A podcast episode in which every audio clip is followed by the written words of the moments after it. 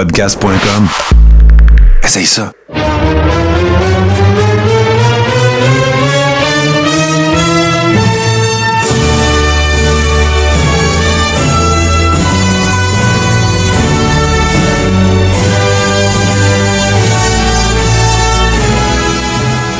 Toto.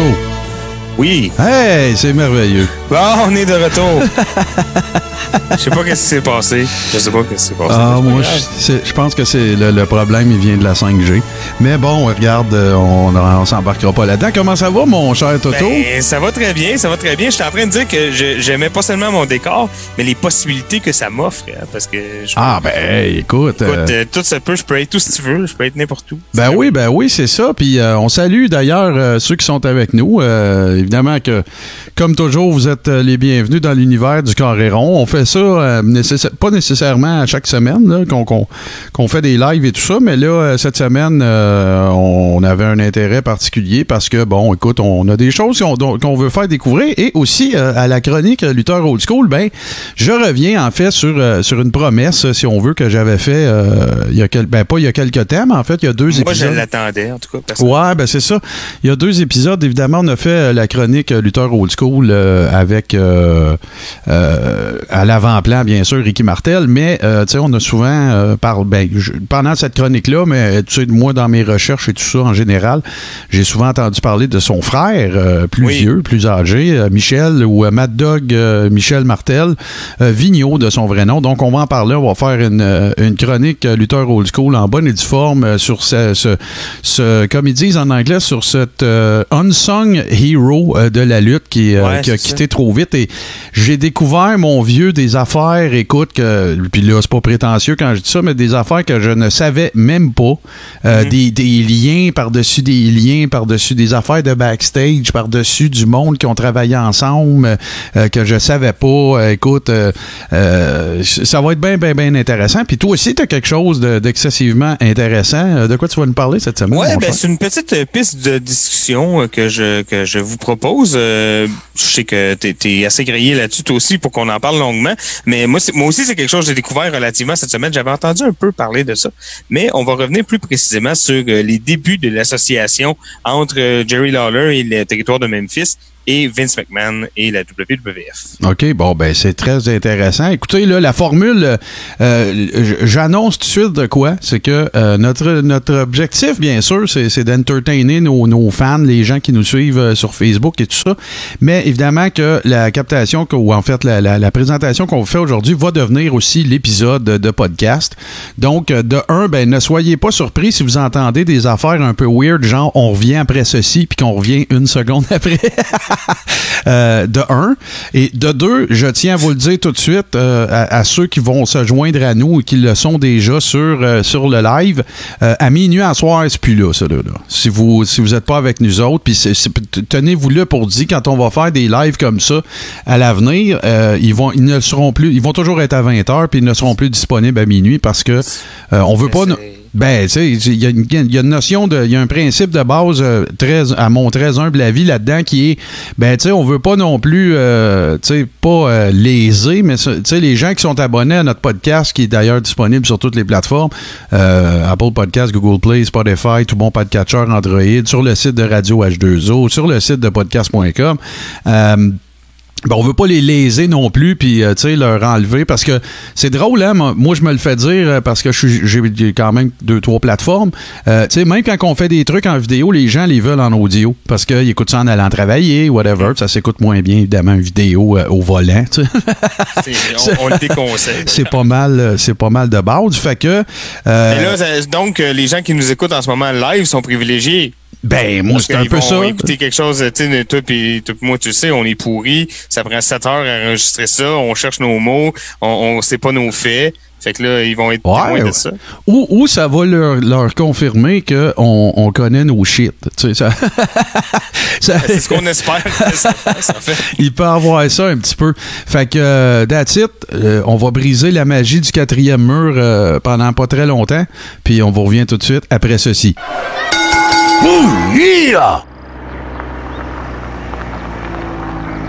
Hey, Toto Lavigne ici, animateur vedette de Radio Déo, ta station Web Country. Hey, on sait jamais quoi faire le vendredi soir. Ben, viens me rejoindre. Moi ma gang de capoter, sans oublier la foule en délire. Yes, sir! On t'invite dans mon pick-up. RadioDéo.com, ta station Web Country. Écoute la grosse voix, ça. Radio Déo, ta station Web Country. Vendredi soir, tu veux du vieux country, si qu'un petit boire. Hey, fait que Toto, on est de. c'est dommage fantastique. Ah, puis euh, je, je vais dire, euh, je sais que Laurent Poulain est en train de nous écouter. Non, euh, Laurent, on n'utilise pas du tout StreamYard. Alors, euh, donc.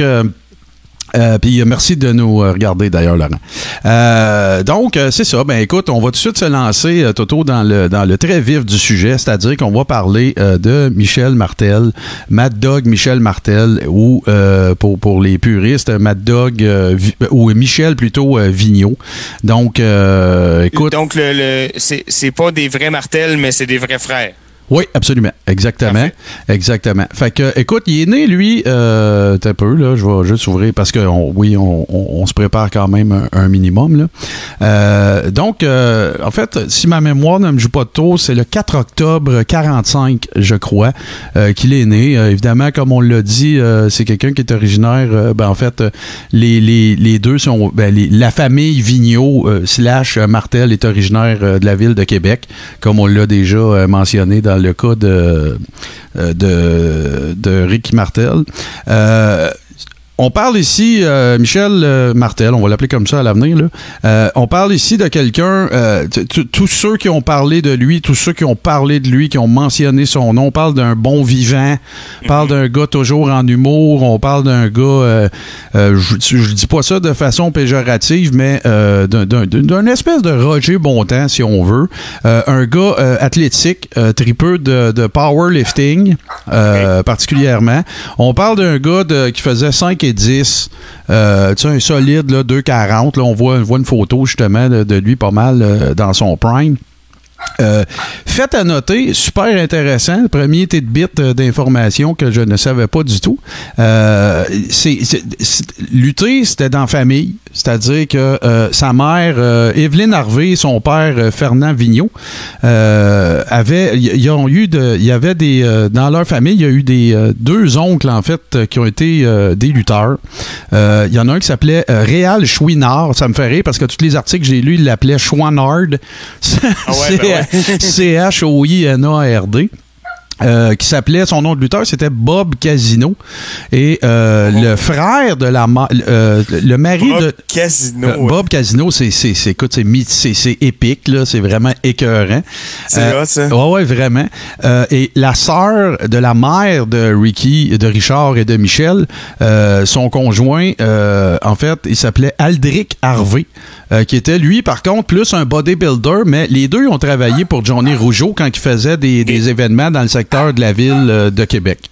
OK. Fait que c'est les oncles, en fait, qui ont un peu, euh, qui ont un peu mis Michel, euh, si on veut, dans le, au parfin, là. Ça, euh, là, tu dis ça, ça, c'est euh, le territoire, mettons, euh, de Johnny Rougeau des années 50, donc, j'imagine. Ouais, 50, ben, tu- 60? ouais, ouais, c'est ça. tout- ben, 50, 60, là, tu sais, il faut s'entendre là, que quand on parle de Johnny, on parle du frère des, euh, euh, des, des- du père des frères Rougeau. Euh, C'est de- donc leur oncle. Et là, on recule, euh, on recule quand même un petit peu. Là. Euh, je te dirais fin 50, début 60-ish à peu près. Là. Euh, parce que, euh, tu sais, je je vais, je vais, tu vois, regarde, Michel, lui, il commence en Ontario en 68. Fait que, tu sais, si tu parles de ses Oh, oncles, ok. tu sais, ça arrête de l'allure, fin 50, début 60-ish, là. Euh, fait qu'il commence, là. Ton et- point, ton point c'est qu'il grandit là-dedans. Il connaît ça, la lutte, il sait c'est quoi. Oh, Il ben, à cause de ses oncles, c'est ça, tu sais, t'es athlétique, t'aimes faire du sport, euh, tu sais, toute la patente. Fait qu'écoute, là, tu sais, t'as-tu déjà pensé à faire ça? Parce que, comme beaucoup de lutteurs, euh, Michel aussi était très actif, euh, ben, pas actif, là, ça, ça sonne, euh, ça sonne quasiment monde interlope, là, quand je dis ça, mais dans le monde des clubs, dans le monde des bars, c'est un bouncer, il a été même propriétaire d'un bar à une certaine époque, tu sais, fait que, tu sais, quand je te dis, là, le gars de la clique, un- vu d'autres. ouais, c'est ça, pas de son premier rodéo, puis tout ça, fait que, ça l'amène euh, dans le territoire euh, de l'Ontario. D'ailleurs, euh, éventuellement, je vais faire un topo euh, parce que j'ai découvert bien des affaires en faisant des recherches pour ça, mais moi, je viens du Témiscamingue, puis quand on vient à Montréal, on passe pas par le parc La Vérandrie. On, passe par Ottawa, on passe par la 17, qui devient la 417. Puis, euh, tu sais, dans le secteur de Petawawa, dans, euh, un peu tout là, ce qui longe, si on veut, la rivière Outaouais, il y avait des territoires dans ce secteur-là, dans les années 50, 60, qui étaient des territoires qui fonctionnaient juste l'été. Et c'était la folie furieuse parce que c'est un secteur où on joue beaucoup au hockey. Fait que à d'autres périodes de l'année, tu pouvais pas faire d'événements parce qu'il y avait tout le temps du hockey. Tu sais, que ce soit y a du hockey, fait rien, ça serait. c'est ça, tu sais, que ce soit du hockey mineur ou que ce soit des trucs comme ça. Fait que, tu sais, un gars comme Ronnie Garvin, tu sais, que peut-être que des gens ne savent pas qu'il vient du Québec, qu'il vient de la Gaspésie, en fait. Euh, tu sais, lui ici, il a eu une gro- des grosses runs là-bas, puis il y a bien des lutteurs, euh, j'en parlerai pas aujourd'hui, mais il y a beaucoup de lutteurs proéminents, là, tu sais, qu'on va tous reconnaître leur nom, qui allaient faire des runs dans ce coin-là, en Ontario, faisait Ah ouais. beau, c'était payant, c'était un beau coin, les tripeux de, de, de plein air chassaient, ben, peut-être pas à la chasse, mais à la pêche. Fait que, fait que c'est un peu dans, ce, dans, ce, dans cette euh, situation-là que ça a commencé dans le cas de Michel et sa première D'ailleurs, Ouais, je- t'arrête deux Ben secondes, ouais. mais euh, ça sera intéressant à un moment donné de faire. Ben, on parle souvent qu'un jour on va faire l'histoire des territoires, ouais, mais ouais. euh, de, de se concentrer sur les, les territoires canadiens, ça pourrait être intéressant aussi. Définitivement. Parce que Dieu sait qu'il y en a eu, mais tu sais, il y en a eu, tu sais, il y en a eu quatre en fait, là, tu sais, c'est c'est un peu de bon augure qu'on en parle là, parce qu'on parle quand même de Michel Martel, puis tantôt on va parler de Calgary, mais tu sais, des territoires majeurs, forts, là, on peut dire qu'il y en a eu quatre. Il y a eu euh, l'Ouest, avec un monsieur qui s'appelait, son nom de famille, son prénom je m'en rappelle pas, mais son nom de famille c'était Tom Coe. T'as eu évidemment les Heart plus euh, Ouest Central. Mais euh, l'Ouest était carrément euh, associé à la NWA, euh, carrément. Ben, ben, regarde, je, je me suis mal exprimé. T'avais la Colombie-Britannique. Ça, c'était Al Tomko, je pense, son prénom. Après ça, tu t'en viens plus vers l'Est, mais t'avais Stu Hart qui allait jusqu'en Ontario. Après ça, tu as eu les Tonings, à Toronto et les environs, là, les grandes agglomérations. Tu as évidemment le Québec, le Grand Prix, euh, puis euh, lutte internationale, puis euh, j'oublie l'autre nom, c'est pas je veux tous les nommer. Puis tu as eu l'Est, évidemment, euh, avec les Dupré. Fait que le- les territoires au Canada, c'était pas mal ça. Il y avait d'autres patentes là, qui se passaient là, entre tout ça, là, qui ont vivoté. Puis, euh, euh, tu sais, Greg Gagné a monté jusqu'- jusqu'à tu sais, Saskatoon et tout ça. là. Il est venu jusqu'au Ah ouais? Canada, là, tu sais, tout ça. Ouais, ouais, absolument. Euh, avant Stampede, bien sûr, là, mais tu sais, il y avait ce territoire-là. Euh, La AWA a déjà été le plus grand territoire de lutte nord-américain, avant que Vince euh, passe le boule. là. Fait que c'est ça. Fait que euh, il, il fait ses premières armes dans ce territoire-là, de façon plus professionnelle, là, traveling wrestler puis tout. Puis sa première gamique, euh, il avait la tête rasée, puis s'appelait euh, The Mongol. Oui, t'as bien Oh entendu. là là. T'as bien entendu. Puis là, ben, euh, puis quand il revenait dans le secteur ici, ben là, il travaillait pour euh, Johnny Rougeau. Donc, euh, tu sais, s'il y a des trucs à Québec, Sherbrooke, peu importe, là, tu sais, c'était pas mal un cirque en- ambulant, là, si on veut, la lutte au Ouais, Québec ouais. à cette époque-là, les gars promotaient. Hey, je, me- je viens de- je m'en allais faire un, un réhis de moi-même, je m'en dit, les gars promotaient pas mal Ah partout. ouais, les promotaient. Comme des gérants généraux. Ouais, ouais, moi, je promote, je promote, tabarnak. Fait que, euh, c'est ça. Fait que, bien sûr, euh, petit clin d'œil à Laurent Poulain, d'ailleurs, des méditations de Régis Lévesque. Euh, Puis là, ben, après ça, ben, écoute, c'est là que ça prend son envol, mon vieux. Il se ramasse avec Stu Hart à Stampede. Et là, ben, écoute, euh, c'est là qu'on parle, c'est là qu'on parle vraiment d'un, son step-up, il s'est vraiment passé là. Il a passé euh, quand même pas mal de temps là. Des runs de longue durée, là. C'était vraiment une figure, euh, une figure euh, importante, là, si on veut, là, du, de ce territoire-là. Puis là, ben, je t'amène vers un autre gars. Parce que sa fiode légendaire qu'il y a eu dans ce secteur-là, ça a été avec un gars qui s'appelle Dan Crowfat.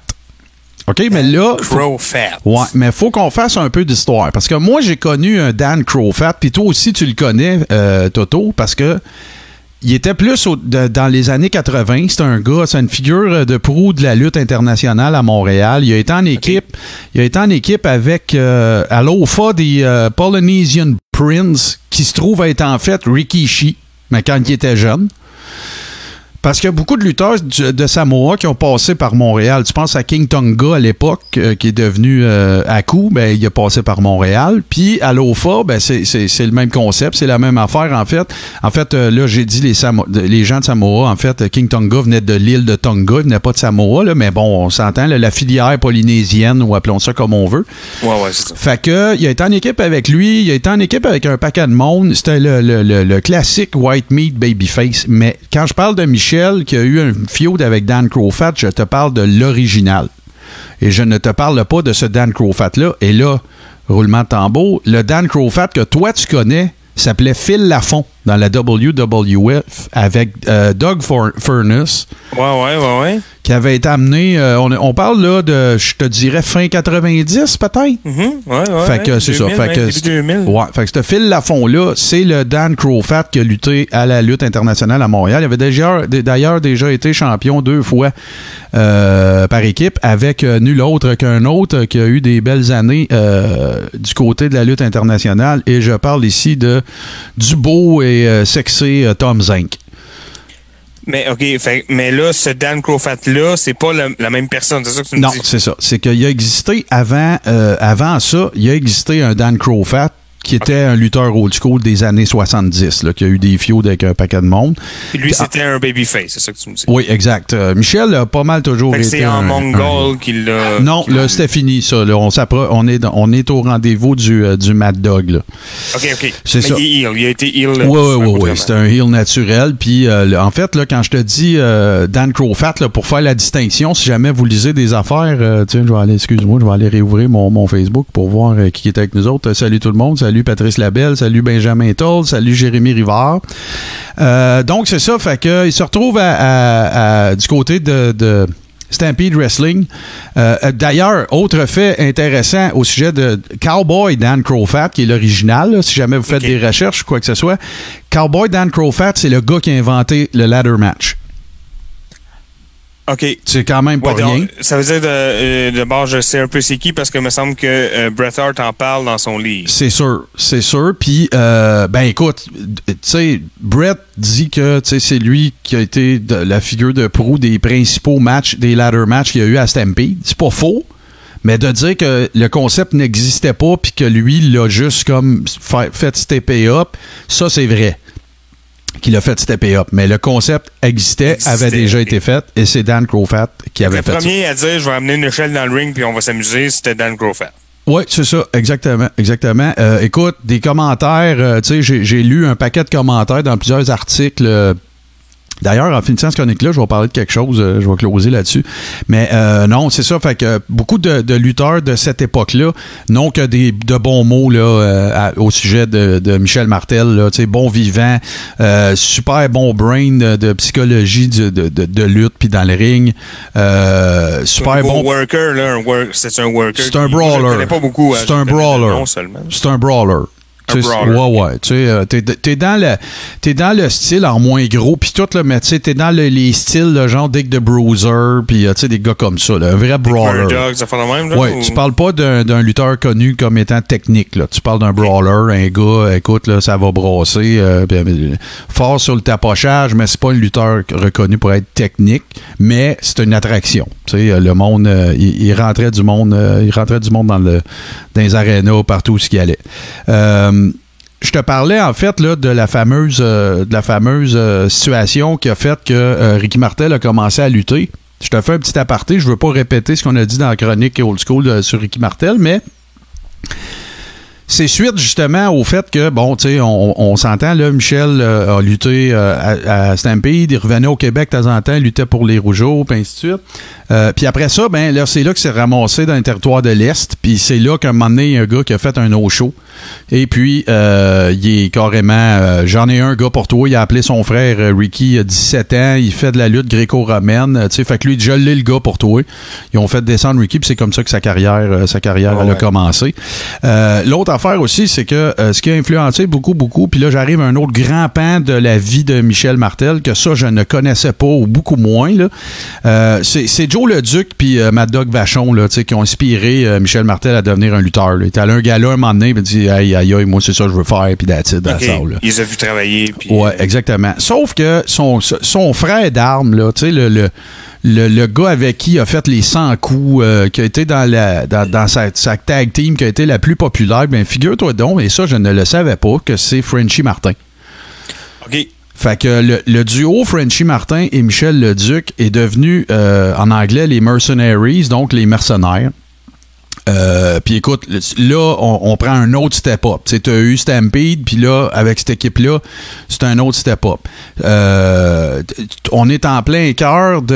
euh, tu sais, les Québécois, là, les, ou les, les, Fran- les c'est quoi le mot? Les Canadiens français qui venaient du Québec, il y avait tout eu les histoires de la crise d'octobre et tout ça. Fait que les mercenaires, c'était parfait, tu sais, avec comme des bérets, c'était comme les belligérants québécois, Ouais, euh, ouais. tu sais, puis tout ça. Fait que c'est, c'est- ça, a été, ça a été vraiment numéro un.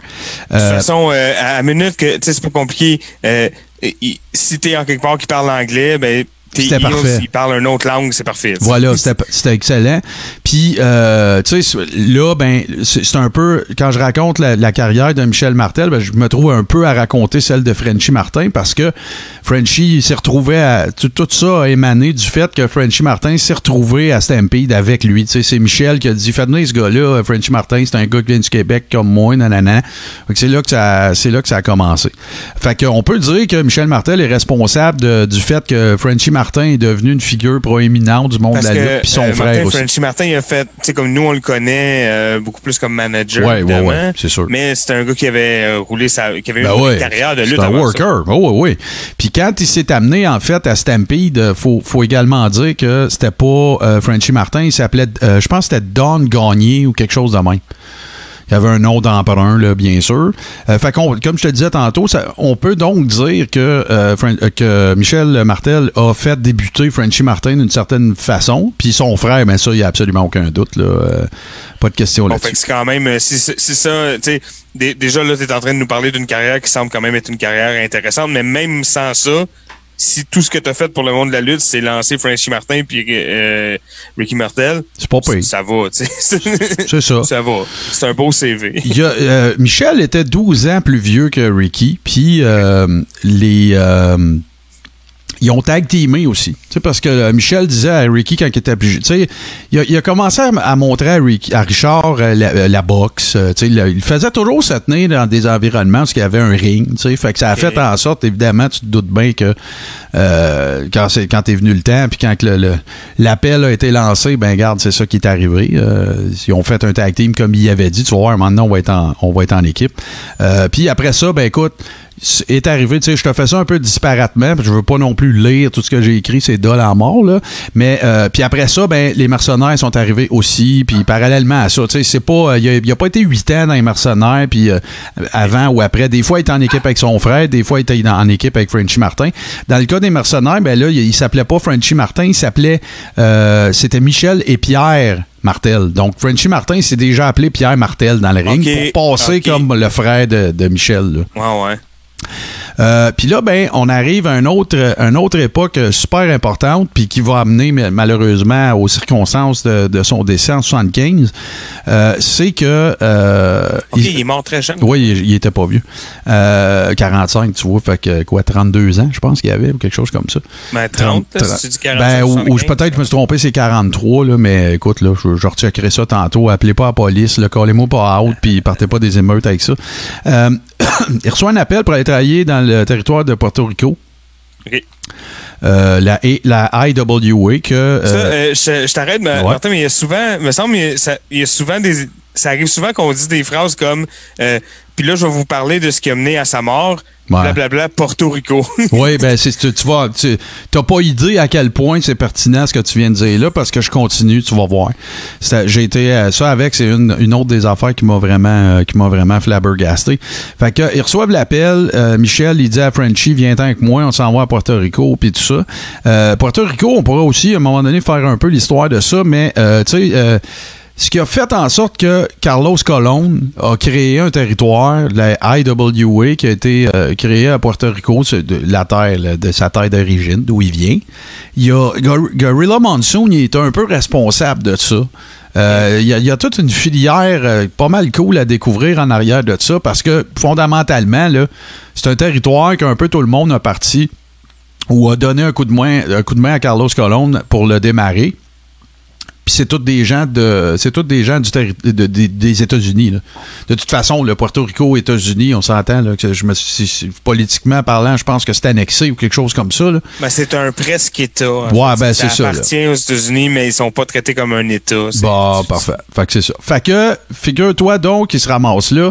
Faut aussi dire que euh, avant ça, euh, Michel est allé au Japon. Que, aller au Japon, là, tu sais, pour un worker, surtout particulièrement dans ces années-là, tu sais, c'était- ça faisait partie de- du, du rite de passage, si on veut. La lutte au Japon, la lutte américaine au Japon, c'est pas vieux, là. Tu sais, ben, comparativement à la lutte professionnelle américaine, mettons, ou nord-américaine, là, euh, ça a parti ça en 54. Là. Fait que, on va en parler aussi à un moment donné. Là. Euh, on parlera de Ricky Dozan, là, qui est comme Tu le... veux, tu veux dire que, attends, euh, juste pour être sûr que je comprends Ouais, ce que vas-y, tu veux dire. vas-y. Tu veux dire que euh, la lutte professionnelle telle que nous, on la connaît ici en Amérique du Nord, Ouais. elle existe au Japon seulement depuis 1954. C'est exactement ça que je dis. Avant ça, ils faisaient pas ça. Il y avait Non. une culture de sport de combat, j'imagine. Ouais, ouais, Les- ouais. Les sumo, entre Ouais, le sumo, les pas, ce qu'ils appelait le, je veux pas me tromper, là, mais le parezu ou quelque chose comme ça, là, qui était une, une forme de, de, de, de shoot fighting un peu worky, là, euh, euh, dans une certaine mesure. Mais tu sais, le, le, le- le fait de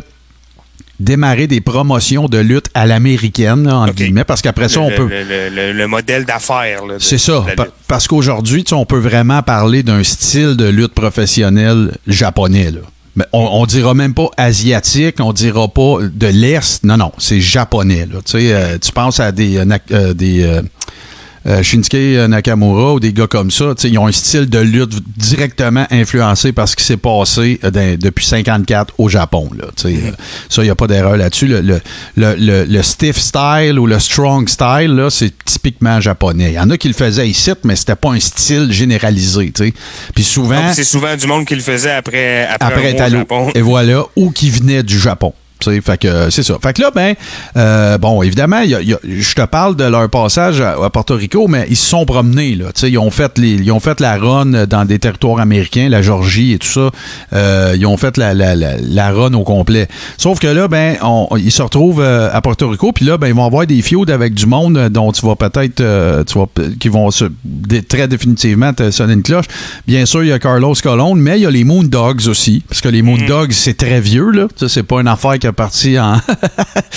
Non, mais en fait, les Moondogs, euh, je suis en train de, de- En tout cas, peut-être qu'on va en parler un petit peu tantôt dans ma Ouais. chronique, mais euh, je suis en train de découvrir que c'est plus comme. euh, euh, Ben, les Moondogs, c'est une entité, puis des Moondogs, il y en a eu peut-être euh, 25. Ouais, ouais, il y en a eu bien plus que deux, absolument. T'as tout à fait raison. Tout à fait raison.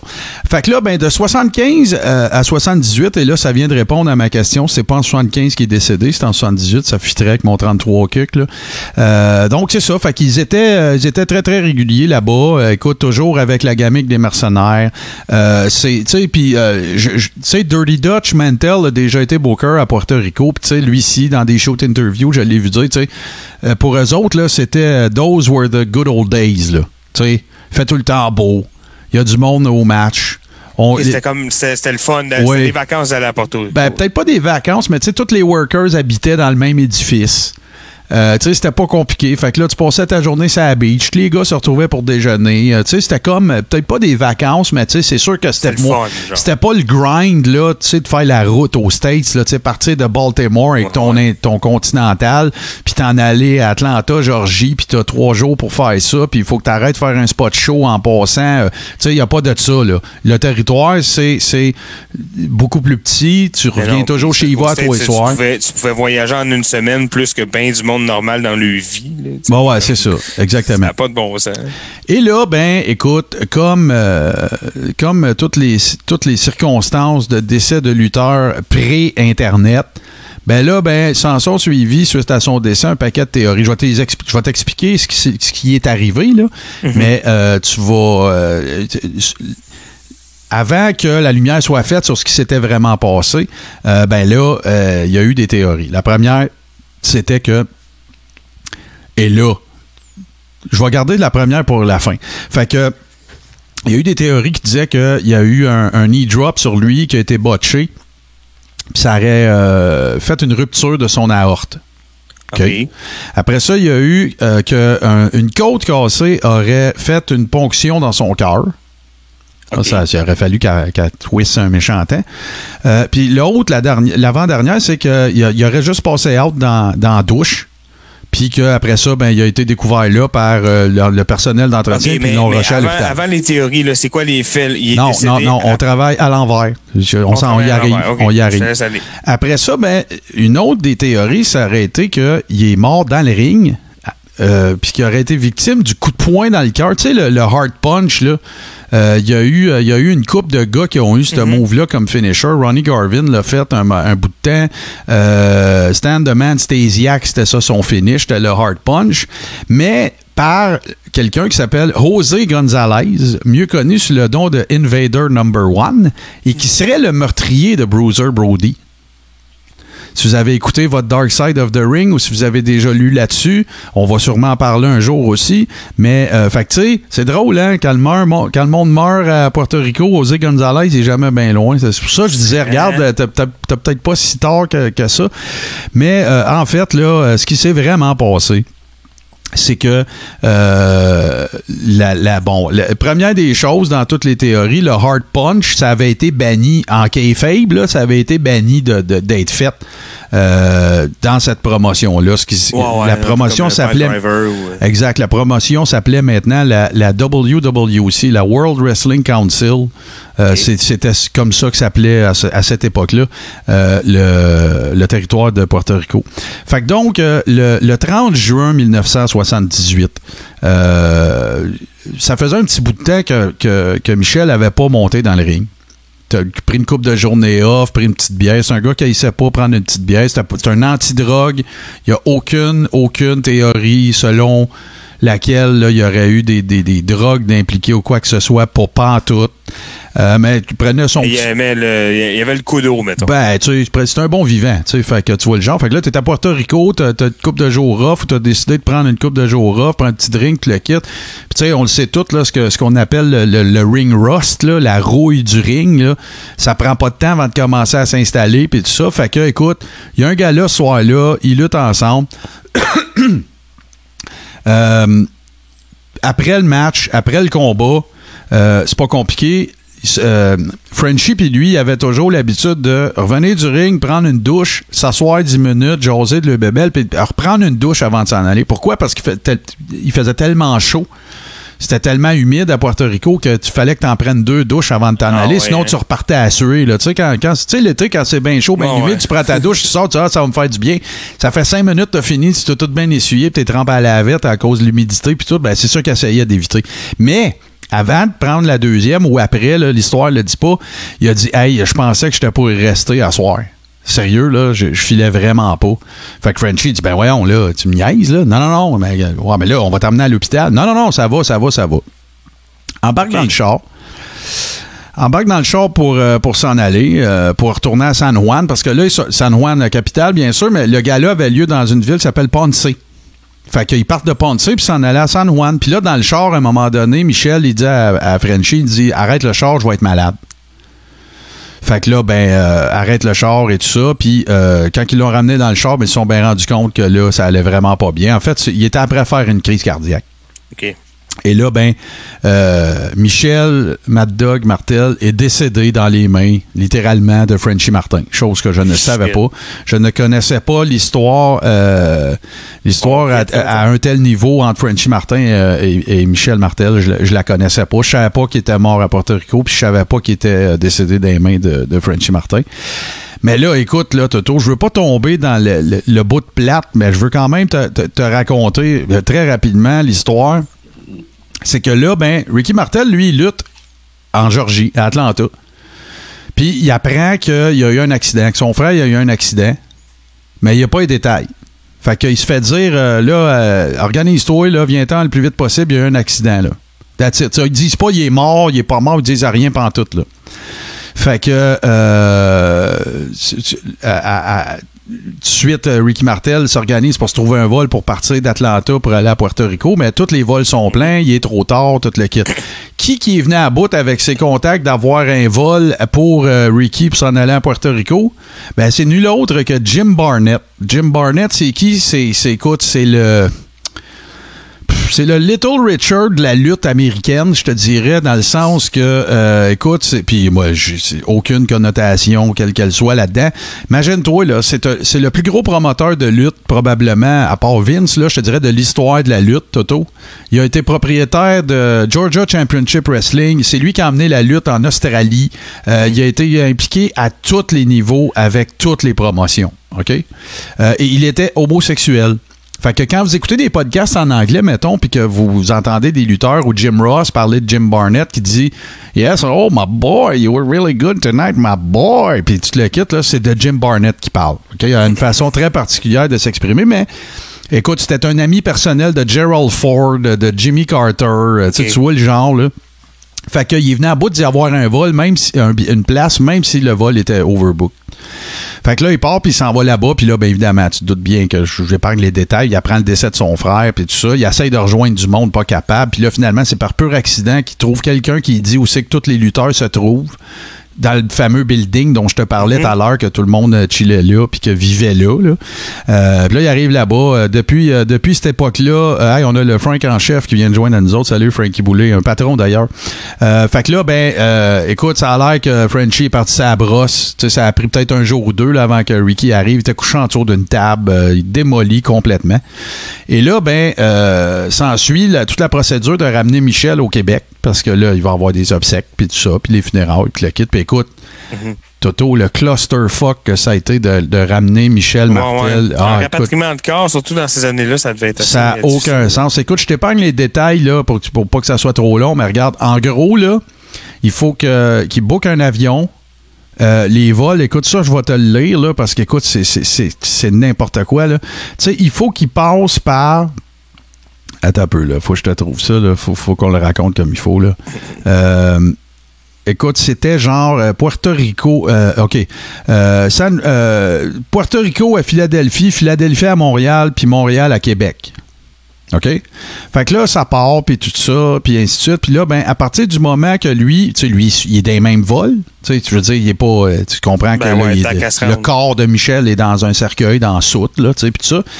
Lui, il part de, de Philadelphie pour s'en aller à Montréal, mais Michel, il le suit pas. Il y a un fuck d'échange d'avion. Tu sais, tu vois le Oh genre, là? Ouais. Puis là, ben, fait que lui, il se ramasse à Québec, faut qu'il appelle partout. Eastern Airlines leur dit on s'est trompé, puis on y a fait un transfert pour Delta. En tout cas, regarde, le chiard total. Toutes les funérailles sont C'est pas pleines. une valise avec des bobettes. Ben non, c'est ça.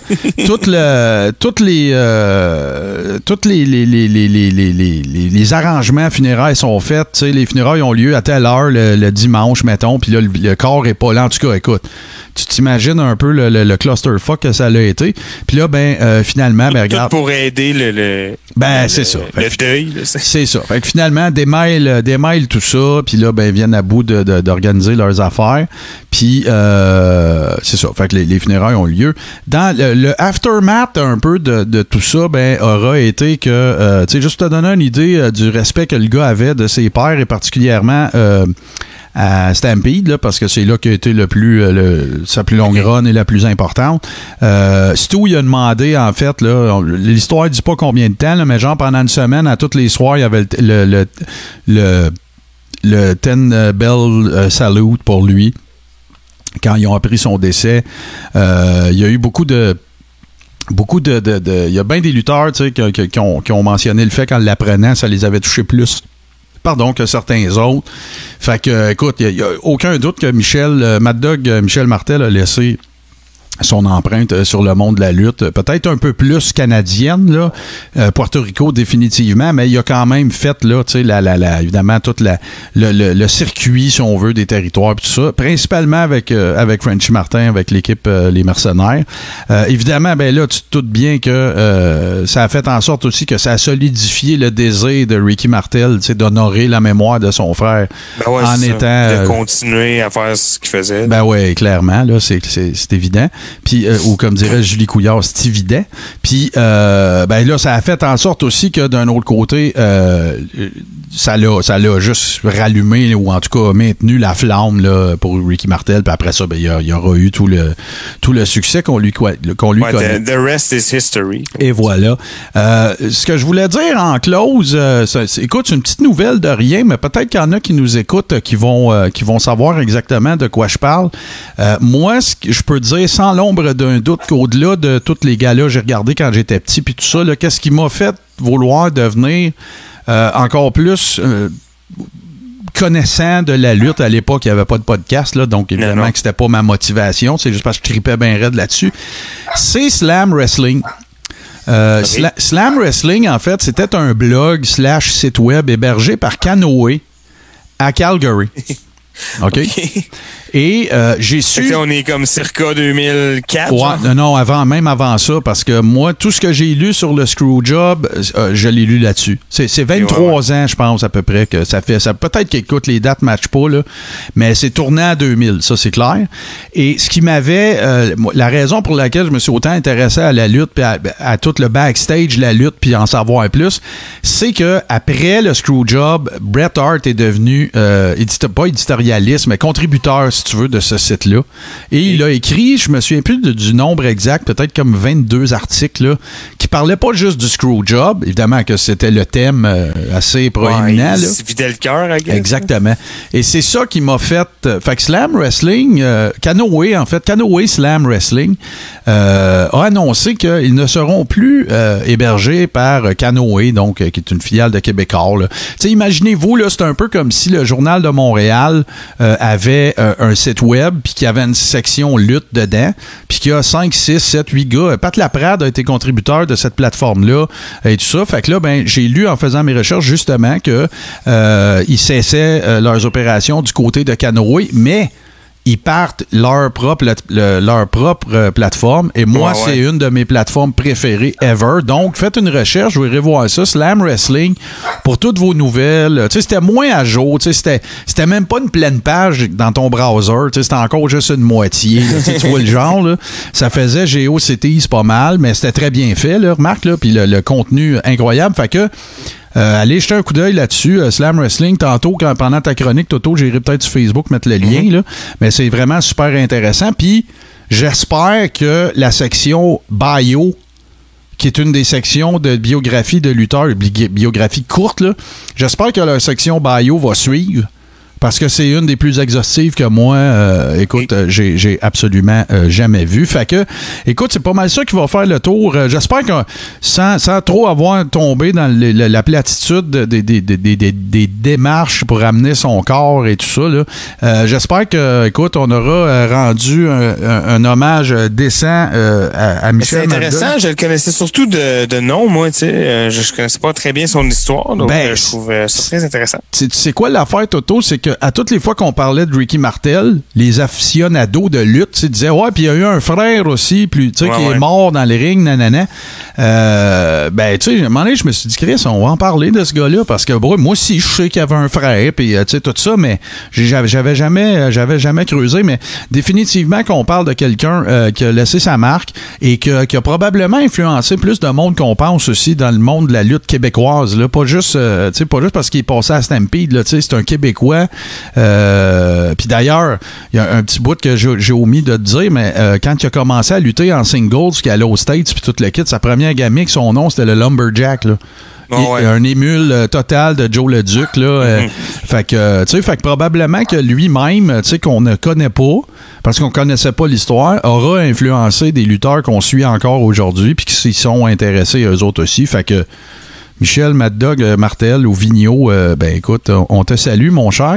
Fait que nous autres, euh, Toto, on va faire une petite euh, pause euh, kayfabe et euh, on va revenir avec ton segment. Mais avant qu'on Hey, fasse ça... Laisse-moi prendre une bière pendant la pause qui est faite.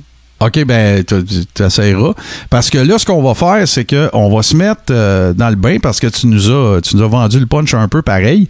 Euh, c'est que on va euh, s'écouter, mon vieux, une petite. je, je vais, je vais avoir de quoi t'expliquer après, avant que tu commences. OK. Mais euh, on va s'écouter une petite promo bien old school de notre ami Jerry de King Lawler. Ça date de 19 cette, cette promo-là date de 1993. Wow.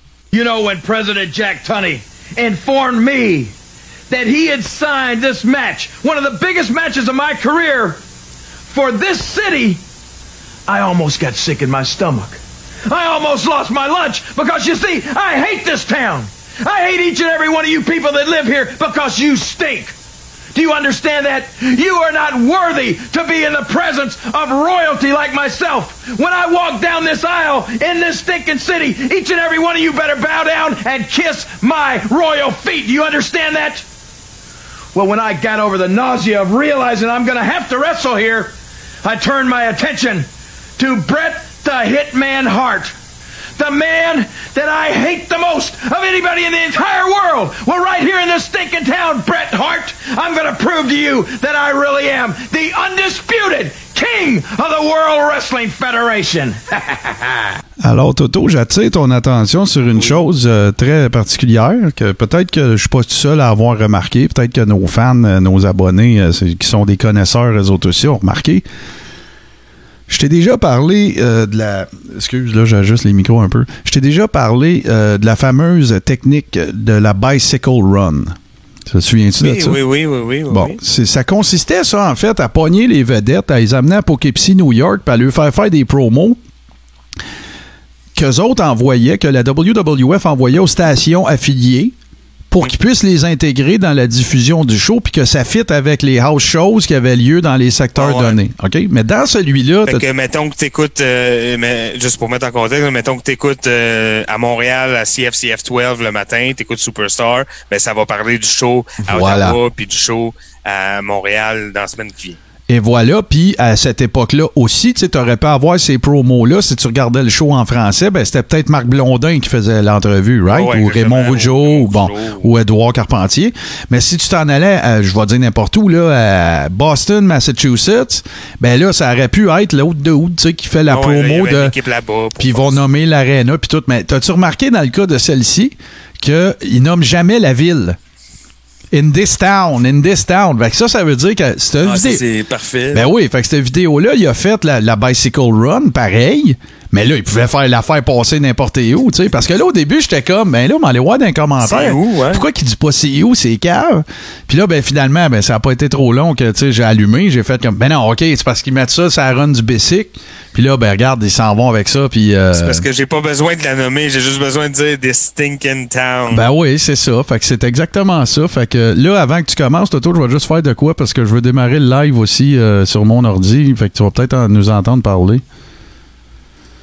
Bon, ok, ça devrait, euh, ça devrait être correct. Fait que vas-y, mon cher Toto. Fait que le, le, le, le- comment dire, Ben, écoute, euh, Martin, ce que je te proposais euh, ce soir, c'était plus une, une piste de discussion, plus qu'un sujet. euh, ben, c'est un sujet de discussion, mais dans le sens que j'ai j'ai pas euh, fait une recherche exhaustive. Non, non, pas, c'est correct. J'arrive pas avec 200 pages de notes, mais j'ai envie qu'on parle de quelque chose que j'ai... euh, J'avais déjà entendu parler un peu de ça, mais je suis retombé dedans cette semaine. On va appeler ça l'angle d'invasion, si tu veux, euh, de la WWF sur la, le territoire de Memphis en 1993. Ouais. Commençons comme ça. Alors, en 1993, euh, le territoire de Memphis a subi énormément de changements. Euh, c'est rendu que ça s'appelle la USWA. Yes. Et Lance Russell n'est plus là. C'est Dave Brown qui est le, le commentateur en chef. Euh, c'est évidemment ça se ressemble dans le sens que c'est du studio wrestling, mais bon, euh, ils, ils ont gagné un step-up au niveau euh, musique, graphique, euh, tout ça. On est vraiment beaucoup beaucoup dans les années 90. euh, Ça, on s'en sort pas. Ouais. Puis euh, mais ça, ça marque aussi le début. euh, et puis, si tu as des choses à rajouter sur ces. ces Ben, j'en ai une tout de euh, suite. Je, oui. je veux t'expliquer un peu. C'est qu'en fait, la USWA, ça avait été une espèce de fusion entre plusieurs territoires. Parce que euh, euh, Jerry Jarrett avait acheté, après que tout ait pété aux frettes euh, au Texas, dans la WCCW, il a acheté le territoire de Fritz Von Erich. Donc, ça aussi, c'est devenu la USWA. Parce que si tu te rappelles, euh, Steve Austin vient du Texas. Il allait lutter pour les, les, les, les Von Erich euh, au Sportatorium. Après ça, il s'est en allé à Mid-South avec Bill Watts. Il a fait un peu toute la tournée de tout ça. Et quand Jerry Jarrett a dit à Fritz, ben regarde, je vais, je vais t'acheter, là, regarde, euh, tu sais, ramasse les billes qui te restent, puis va-t'en, va-t'en, retourne dans au camp avec ça. C'est là que c'est devenu la USWA. Fait que de dire que Memphis est devenu la USWA, c'est vrai, mais ça intégrait la WCCW. Fait que c'était comme s'il faisait une méga fed avec ça, d'une certaine comme façon. la création d'un nouveau, quand même assez gros territoire. Oui, exactement. C'était ça le move, c'était d'acheter un compétiteur, d'avoir une bannière, puis de ramasser le talent de ces, euh, de ces, euh, de ces fédérations-là. Fait que, Et, et là, euh, tant qu'à à, à t'avoir sur le sujet, euh, qu'est-ce qui amène Vince là-dedans? ben, c'est que Vince, euh, Vince, c'est Vince, hein? Fait que. il, a, euh, il a vu ça, puis il a fait hey, moi aussi j'en veux. Ben, c'est ça. Fut un temps où, euh, tu sais, on se rappelle des années 80 où Vince a carrément rentré le bulldozer dans la, AW, la AWA. Il est allé chercher Hogan, Bobby The Brain, Gene Okerlund, Jesse The Body. Euh, C'est comme ça. il, a- il a juste laissé Nick Bockwinko. Genre, c'est comme ça qu'il faisait farmer ce monde-là, dans, le- dans le sens qu'il allait chercher leur, leur talent, tu sais, il allait chercher leurs leur, leur performers, puis il les amenait avec lui. Fait que là, Ouais, c'est genre, je peux rien faire contre ton territoire, non. mais je peux offrir le triple du cash à ta grosse vedette. puis Genre, c'est ça. Mais en plus, parallèlement à ça, l'autre affaire, c'est que, excusez mon langage, là, ce style-là, souvent, ce qu'il faisait, c'est qu'après ça, il allait runner des shows dans ce territoire-là. Ben oui, c'est sûr. Fait que là, ben, tu t'en vas à Minneapolis, mettons, puis t'arrives, t'es Hogan. Tu sais, il a, il a un peu fait la même. J'ai déjà raconté l'histoire dans le carré rond, je vais le faire bien vite. Vince, il débarque à Kansas City. Dans ce temps-là, euh, Harley Race est actionnaire de- du territoire. Puis, euh, genre, imagine-toi, mettons, l'autoroute 15 à Montréal, là. Puis d'un bord, il y a l'aréna A, puis de l'autre bord, il y a l'aréna B. OK? ouais. fait que là, Vince, lui, il arrive à l'aréna B, puis Harley Race, lui, il a un show le même soir à l'aréna A. Ben, tu sais qu'est-ce que Harley Race il a fait? Il est allé à l'aréna B, il a demandé à parler à Hulk Hogan, puis il s'est pointé avec un gun. Ouais, mais Harley Ça, Race, c'est autre chose. Harley Race, c'est- Harley Race. Mais, mais c'est ça. Fait que je reviens à qu'est-ce qu'il a fait. style-là, c'est pas, c'est pas un euphémisme, je trouve, parce Non. que c'est comme. Parce que non content de juste te voler ta vedette, tu sais, il te vole, tu sais, il vole Hogan au Minnesota, puis là, il retourne au Minnesota avec Hogan, tu sais, Ouais, ouais, non, c'est, c'est- écoute, c'est carrément ça. Par contre, si tu me poses la question, quelle était la motivation de Vince de faire ce deal-là? Ben, écoute, euh, je, je- pense que derrière ça, il y a beaucoup d'affaires, OK? Premièrement, c'est que ça s'est passé plus tard. Tu sais, le- la USWA, ça a été un peu le village des réductibles gaulois pendant un certain temps par rapport à WWE. Tu sais, tu Tu penses... veux dire, à partir de la création de la USWA Mhm. jusqu'à ce que Vince s'en mêle, il y, a quand même certaines années, là. Il y a comme trois, parce euh, que, parce que là, là, ce territoire-là, tu te trouvais être dans un des territoires où se concentrait le plus de feds mythiques au, au, au, mille- au- au kilomètre carré. Là. Mm. Tu Au, au Texas, t'a- t'avais Houston Wrestling avec Paul Bosch, t'avais Fritz Von Erich avec WCCW, t'avais les Jarrett Lawler à Memphis, t'avais Bill Watts, Mid-South, la Louisiane et tout ça. Euh, t'avais Jim Crockett un peu plus haut Ouais, au sud. C'est ça. Fait que c'est- tandis que la AWA, ben, c'est un peu comme si je t'expliquais qu'il n'y avait pas vraiment de muraille autour, tu sais. T'arrives, c'est là, bang, il y a juste ça. Après ça, t'avais Indianapolis avec le Dick de Bruiser, t'avais la Californie avec, euh, voyons comment il s'appelait, euh, t'avais Portland dans l'ouest avec Don Owen, t'avais la, Ca- la, la Californie un petit peu plus bas qui avait été la place où ce que Pat Patterson avait fait euh, fureur, le nom de le nom du promoteur m'échappe. Mais est-ce que c'était plus complexe pour lui d'arriver dans ce terrain-là puis de dire ben tu sais moi tout vous ramasser moi tout vous acheter. Fait que tu sais ou, ou- ou vous planter aller chercher vos vedettes. Ouais. fait que Jarrett dans le fond c'était stratégique pour lui aussi là. Tu sais il se trouvait à consolider un peu ses assises en ramassant une bonne partie du Texas Nashville euh, Bill Watts même affaire. Bill Watts avait il a fait le même genre de deal euh, il avait essayé de faire quelque chose qui s'est appelé la UWF av- après Mid-South. Ça n'a pas marché. Il a vendu euh, pour Le, une fortune. le territoire de Saint-Louis faisait-il partie des territoires dans la USWA? Je pense, là, c'est une bonne question. Je pourrais pas te dire que je suis certain, sauf que, tu sais, Mochnik, à une certaine époque, c'était là que tout le monde voulait aller, euh, voulait aller lutter, là. Euh, c'est, c'est, c'est, Écoute, on en, ça, faut qu'on en parle à un moment donné, c'était écœurant, parce que ce qui a fait les, ce qui a fait les grandes lettres de noblesse de Mochnik à, à Saint-Louis, c'était Wrestling at the Chase. Chase était le, étant le nom de l'aréna. Puis lui, ce qu'il fait, ce qu'il a fait, c'est qu'il faisait des galas de lutte. Imagine-toi ça, là, à la TV. Il faisait des galas de lutte. Tu vois les lutteurs dans le ring, puis tout le monde autour, là, c'est pas comme un aréna de lutte avec du monde avec des pancartes qui crient, là. C'est tout du monde bien habillé, assis à une table, là. Tu sais, un peu comme si t'étais au Copacabana, mettons, là. Ouais, ouais, ouais, ouais. OK? Fait que là, ça, ça a donné un nouveau caractère. Je sais pas. Ça l'a comme. euh, C'était plus genre. Ouais, c'était plus euh, upside, euh, tu sais, tout ça. Flair adorait aller lutter là. Harley Race aussi, parce que Kansas City était pas loin. Fait qu'en tout cas. Fait que tout ça pour dire que je pense que ce qui est arrivé, c'est qu'il y avait une notion un peu de, de- de respect de ce qui s'était fait pour consolider les affaires un petit peu. Fait que là, je pense que Vince, il voulait se la jouer un petit peu plus m'a donné du nanan, tu vas me donner du nanan. Tu sais, peut-être qu'il a, a essayé de le faire Snake un peu plus que juste d'arriver avec le bulldozer. on n'est pas là pour se nuire. Et voilà. Puis, tu sais, il faut pas oublier que euh, la prise de possession du territoire de Memphis avant la USWA, c'est toute une aventure, ça, là. là. C'est un, c'est un- Écoute, il y a eu une C'est la guerre. guerre entre les Jarrett puis euh, Ben, c'était J- euh, J- euh, Jerry Jarrett et Jerry Lawler contre Nick Goulis, qui était le propriétaire avant eux autres, qui était supposément le pire gars de payoff de l'histoire de la lutte. Mais ça, on en a déjà parlé. Ouais, Ça- un petit peu. Il y a un show dans lequel ça fait l'objet d'une chronique dont, dont je parle, mais Ouais. effectivement, c'est une guerre assez. c'est comme les Monday Night Wars avant les Monday Night Wars. Ouais, ouais, c'est ça. Fait que, fait que Vince commence à approcher Jerry.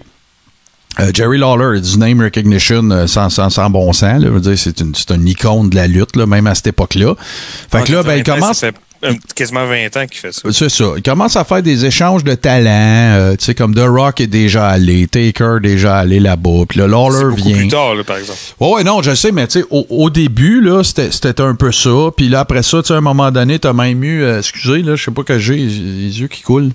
Pas ses allergies ou quoi, mais. Euh, C'est l'histoire de, de, de Michel Martel qui t'a. ah, peut-être, ouais, c'était des émotions, ouais, ça se peut. Fait que là, ben, t'as eu, voyons, tu sais, euh, Jimmy Hart qui est retourné alors qu'il était encore pour la WWE. C'est un peu comme ça, je pense que ça s'est passé. Je pense pas que ça faisait partie d'un grand plan machiavélique, euh, tu sais, là, de, de, de, de, de, finir par, euh, par les ramasser euh, en tant que tel. Parce que, Ah, ultimement, c'est même pas aussi, ça qui est arrivé. Sais, moi, j'ai regardé, j'ai regardé beaucoup de, de, de chaque produit là, pour euh, préparer un peu ma chronique. Puis, euh, euh, il n'y a pas de compétition. là. La, la- la WWF n'est pas en compétition contre le produit. Absolument pas. La USWA, c'est vraiment, ça n'a aucun, ça a absolument, absolument rien à voir. Même que, puis on va en parler un peu plus tantôt, mais même que ça clash quand il y a Ah. des talents. Tu sais, comme Macho Man n'a pas d'affaires là. là. Même, Non, non, euh, non. Tatanka, tu sais, je veux dire, Macho Man, c'est sûr, bon, en 93, Macho Man, c'est une vedette pis tout. Mais tu sais, il y a même du monde comme Tatanka, Undertaker, tu sais, c'est des gars, tu le vois tout de suite, là, t'es mis dans le ring contre, euh, il y a- il y, a un gars qui s'appelle PG-13. Ouais, ouais, ouais, ouais, ça me dit de quoi, ça? Est debout dans le ring contre Tatanka. Ça, On dirait moi et mon père euh, quand j'avais 12 ans. Là, tu sais, Ah. ça n'a pas rapport. Non, non, c'est, c'est, écoute, c'est une maudite bonne question, pareil, que tu poses, parce que effectivement, la question euh, est excellente. La question est bonne à se poser. Tu sais, que- quelles étaient euh, les motivations, euh, si on veut, de, de, de Vince d'avoir procédé comme ça alors qu'il avait procédé avec le rouleau compresseur dans tous les autres cas? Ah, regarde, je peux t'en nommer un autre qui est arrivé plus tard. La ECW. Tu sais, Ben Vince, aussi. Vince, il a attendu, Vince, il a attendu que ça aille mal. Puis là, il a commencé à mettre du cash là-dedans par en dessous parce qu'il aidait euh, Paul Heyman à payer En des fait, euh, droits les, les de. rumeurs étaient comme quoi Paul Heyman était sur le payroll de la WWE comme un autre employé. en fait. Ouais, ben- Il recevait de l'argent régulièrement de la. WWE. Ben moi, moi, je vais, je vais te dire l'explication que j'ai entendue avant le DVD de Paul Heyman sur le network, là. OK? C'était que euh, il y avait euh, euh, Paul Heyman avait des droits, des royautés à payer sur certaines tunes. Que- des tunes d'entrée de certains des lutteurs. Ouais, ouais, à force d'utiliser des bands hyper connus. C'est ça. Fait pas payer pour. Puis ce qui a fait, ce qui est arrivé, euh, Paul Heyman euh, et Vince McMahon, euh, ça, ils ont toujours eu une relation particulière et la raison est très simple à expliquer. C'était que Paul Heyman est arrivé dans le giron de la WWE sans être un performeur euh, du temps de l'époque du père de Vince. C'était Ah, Vince ouais. Senior. Fait que On souvent, en parlait la semaine dernière, ça, l'espèce Ouais. d'aura de si tu as travaillé pour Vince Senior, Voilà. Vince Junior, il va te, comme te tolérer longtemps. Genre. Il n'y avait pas vraiment travaillé pour lui, mais il était photographe de ring pour toutes les, euh, les, les dirt sheets de l'époque, puis Pro Wrestling Illustrated, puis toutes les publications de Bill Apter, puis tout ça. Fait que euh, euh, c'est comme ça qu'il l'a connu. Puis il, s'est mis chum avec Classy Freddy Blassie, puis euh, Grand Wizard, tu sais, tout ça. Fait qu'il était de la vieille. on parle, euh, d'un- on parle d'un jeune homme de 17-18 ans. Oui, exactement, très jeune. Fait que c'est un peu ça. Il y a toujours un petit soft side, euh, si on veut, pour Paul Heyman. Fait que là, Paul Heyman, il a fait Garde, je, je pourrais devenir une pépinière pour vous autres, mais moi, il faut que je paye ces droits de ces royautés-là. Fait que ça va être ça, tu ton, ton fee, là, si on veut. Fait que c'est pour ça qu'il payait. Mais ça n'a jamais été Paul Heyman qui recevait un T4 de la WWE. C'est ça que j'ai entendu. Écoute, là, la vraie histoire, on la saura peut-être jamais, mais c'est ça que j'avais entendu avant la pseudo-propagande là, de Paul Heyman. Euh, parce que même il y avait des workers de la ECW qui disaient que c'était un traître puis qui était rendu Ouais, à la solde de Vince puis tout. Moi, je, je doute de ça, mais ça veut pas dire que ça se peut pas pantoute. On va, on va le dire comme ça. Mais euh, je pense que, euh, pour euh, revenir à ce qu'on disait, je pense que ça, ça a quand même... c'est le genre de relation que Lawler avait peut-être aussi avec Vince. J'ai l'impression que, surtout à cette époque-là, c'est ce qui peut peut-être expliquer l'intérêt que Vince avait pour la USWA. Je pense qu'il y avait là un certain respect puis un certain... euh, tu sais, euh, Peut-être pas un désir de travailler ensemble, mais en tout cas, je pense qu'il y avait une bonne relation, du moins, entre les deux. Là. Ben, moi, je pense que je viens d'avoir, je viens d'allumer, en fait, Toto. Je pense que je peux te l'expliquer, la raison pourquoi ça s'est passé de même. C'est que quand que, euh, Vince a reçu une sommation de, du FBI pour l'histoire de trafic de stéroïdes, la personne à qui il voulait céder les rênes dans l'éventualité où il se retrouvait en prison, c'était Jerry Jarrett. Alors, à cette époque-là, Jerry Jarrett s'est en allé à- au, euh, au Connecticut. Ah, ben c'est pour ça. Fait que c'est ça, c'est ça qui est arrivé. Parce que je pense que ça, il devait avoir une notion de respect. euh, du- Imagines-tu si c'était arrivé? Ah, ça aurait été complètement différent, d'où. On se serait ramassé là, à WrestleMania 94. L- Lawler perd la belt contre Jeff Jarrett. Ça aurait été, euh, écoute, ça aurait été. Ben, écoute, on peut pas le savoir qu'est-ce que ça aurait été, remarque bien là. Tu sais, mais, mais Jerry Jarrett a toujours été un. if, mais Ouais, Jerry Jarrett a toujours été un booker respecté, euh, tu sais, tout ça. Il a jamais fait de fuck. C'est un bon, un bon gars de payout. Jerry Lawler, apparemment, c'était pas le, le cas. J'ai dû raconter l'histoire que quand il s'était venu à cette époque-là à WWE, tout le monde a pris un tour pour chier dans sa couronne. là, et je m'excuse du caractère gala. Mais c'est ça pareil. Fait que c'était pour se revenger parce qu'il y avait bien des cas qui avaient passé par son territoire. qui n'avait pas été mis over par Lawler, c'est ça? Non, il était pas assez payé. Ah, OK. Tu lui faisais des accroires parce que, tu sais, souvent, à cette époque-là, il faut comprendre que les, les workers étaient payés sur la gate. Et il y avait. de haut combat, il n'y a pas de contrat dans ce temps-là. là. Non, puis il y avait. Pointe, tu luttes, t'es payé, tu t'en vas. C'était totalement arbitraire. Donc, euh, Ah ouais? tu sais, s'il disait, euh, s'il disait, mettons, on a eu, euh, euh, je dis n'importe quoi, là, 7500 personnes, puis la moyenne d'entrée, c'est 10 piastres, on a fait euh, 75 000, ben toi, tu le sais, je te donne euh, 8% Mais qui qui dit qu'il avait fait 75 000 puis c'était pas 150? Bon, ouais, c'est Tu ça. vois le genre, là, je prends des chiffres qui marchent pas, mais tu comprends non, non, mon mais point. ouais, ouais, c'était. Fait que c'est ça. disait, ça, c'est ce que je te donne à soir, salut. C'est pas mal ça. Ouais. Ouais, ouais. C'est pas mal ça. Fait que, fait qu'il y en a plein qui pensent. Christy, je suis, Ben, j'étais dans le main event, euh, je suis c'est rentré ça. avec la belt, euh, qu'est-ce que je fais avec 300 pièces dans les poches? Il y en a plein qui ont pensé qu'ils s'étaient fait fourrer. Fait que quand, Jerry est arrivé, ben c'est ça. Puis l'autre affaire qu'il faut pas que tu oublies aussi, c'est que il y en a dans, il y a eu de la grogne un peu dans le locker parce que Jerry s'est- assez rapidement retrouvé, tu sais, dans des spots. Il méritait, il n'y a pas d'erreur là, là.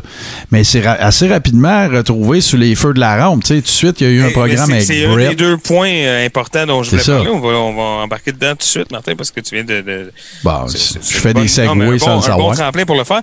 Euh, mais oui, effectivement, je voulais qu'on parle de ça. Euh, je trouve que quand il, comme en même temps, tu le dis, il méritait. C'était un gars qui avait payé ses 12 euh, and then some, là, euh, Jerry Lawler quand même. Ça, je pense que personne s'obstine là-dessus. Mais euh, il est quand même arrivé, puis il s'est fait donner, tu sais, tout de suite, là, il est arrivé, puis là, une feud contre, euh, co- contre Bret Hart, une feud contre euh, Rowdy Piper en 94. Ouais. Euh, après ça, ils ont donné une stable de, tu sais, je veux dire, bon, c'est sûr que c'est des choses qui ont peut-être un peu mal vieilli, là, Kane en dentiste, puis tout ça, là. mais, mais, mais ça restait des trucs qui étaient extrêmement over à l'époque. Puis, euh, il, il bénéficiait de quelque chose euh, que probablement, qui lui a probablement attiré beaucoup de jalousie, euh, mais il bénéficiait d'un temps d'antenne Ben oui. qui était absolument, absolument incomparable parce qu'il était performer, il luttait, il avait des promos, mais il était aussi commentateur et intervieweur des autres lutteurs. Ce qui fait que il y a, y a des émissions là, de Superstar entre 93 et 95 là, où ce qu'il est dans, il est dans plus qu'un segment sur deux. là. Tu sais, il est là, il, il est partout. On entend sa voix tout le temps. Fait que pour un lutteur, parce que les lutteurs, faut comprendre que, euh, surtout à l'époque, c'est encore, ben, je sais pas, je m'en ai dit, à l'époque, c'est encore plus vrai, je sais pas, mais les, les lutteurs, c'est des petites PME, tu sais. Ah oui, c'est exactement. Se- faut qu'ils se mettent de l'avant, puis il faut qu'ils se mettent, euh, tu sais, puis TV time is good. Avant, avant, Toto, avant l'argent, là, la vraie paye d'un lutteur, c'est du airtime. Ben, c'est ça. C'est ça Là, qu'ils veulent. il se là. ramassait avec, euh, tu sais, mettons, comme, vraiment beaucoup, Oh, ouais, beaucoup ouais. plus d'airtime que n'importe qui d'autre. sais. ouais, absolument. C'était euh, c'était évident parce que regarde, je regarde les premiers Raw, tu sais, quand, tu le vois tout de suite. Quand Lawler arrive dans le portrait, tu sais, tu, tu vois qu'il y a un effort conscient de lui donner l'espace, tu sais, assez rempli, là, tu sais, là. Quand- combien de fois tu voyais ça à l'époque, Toto, un, un- un commentateur Mhm. qui a une entrée pareil comme un lutteur? Ouais, ouais, c'est ça, là. Avant le show, cool. le, premier qui arrive, c'est lui, parce qu'il s'assied. C'est ça, Puis là, tu sais. euh, après ça, ben là, le, le premier combat, ben, il y a Owen Hart dedans. Fait que là, il parle rien que de sa feud contre Ben, Bret c'est ça. Hart.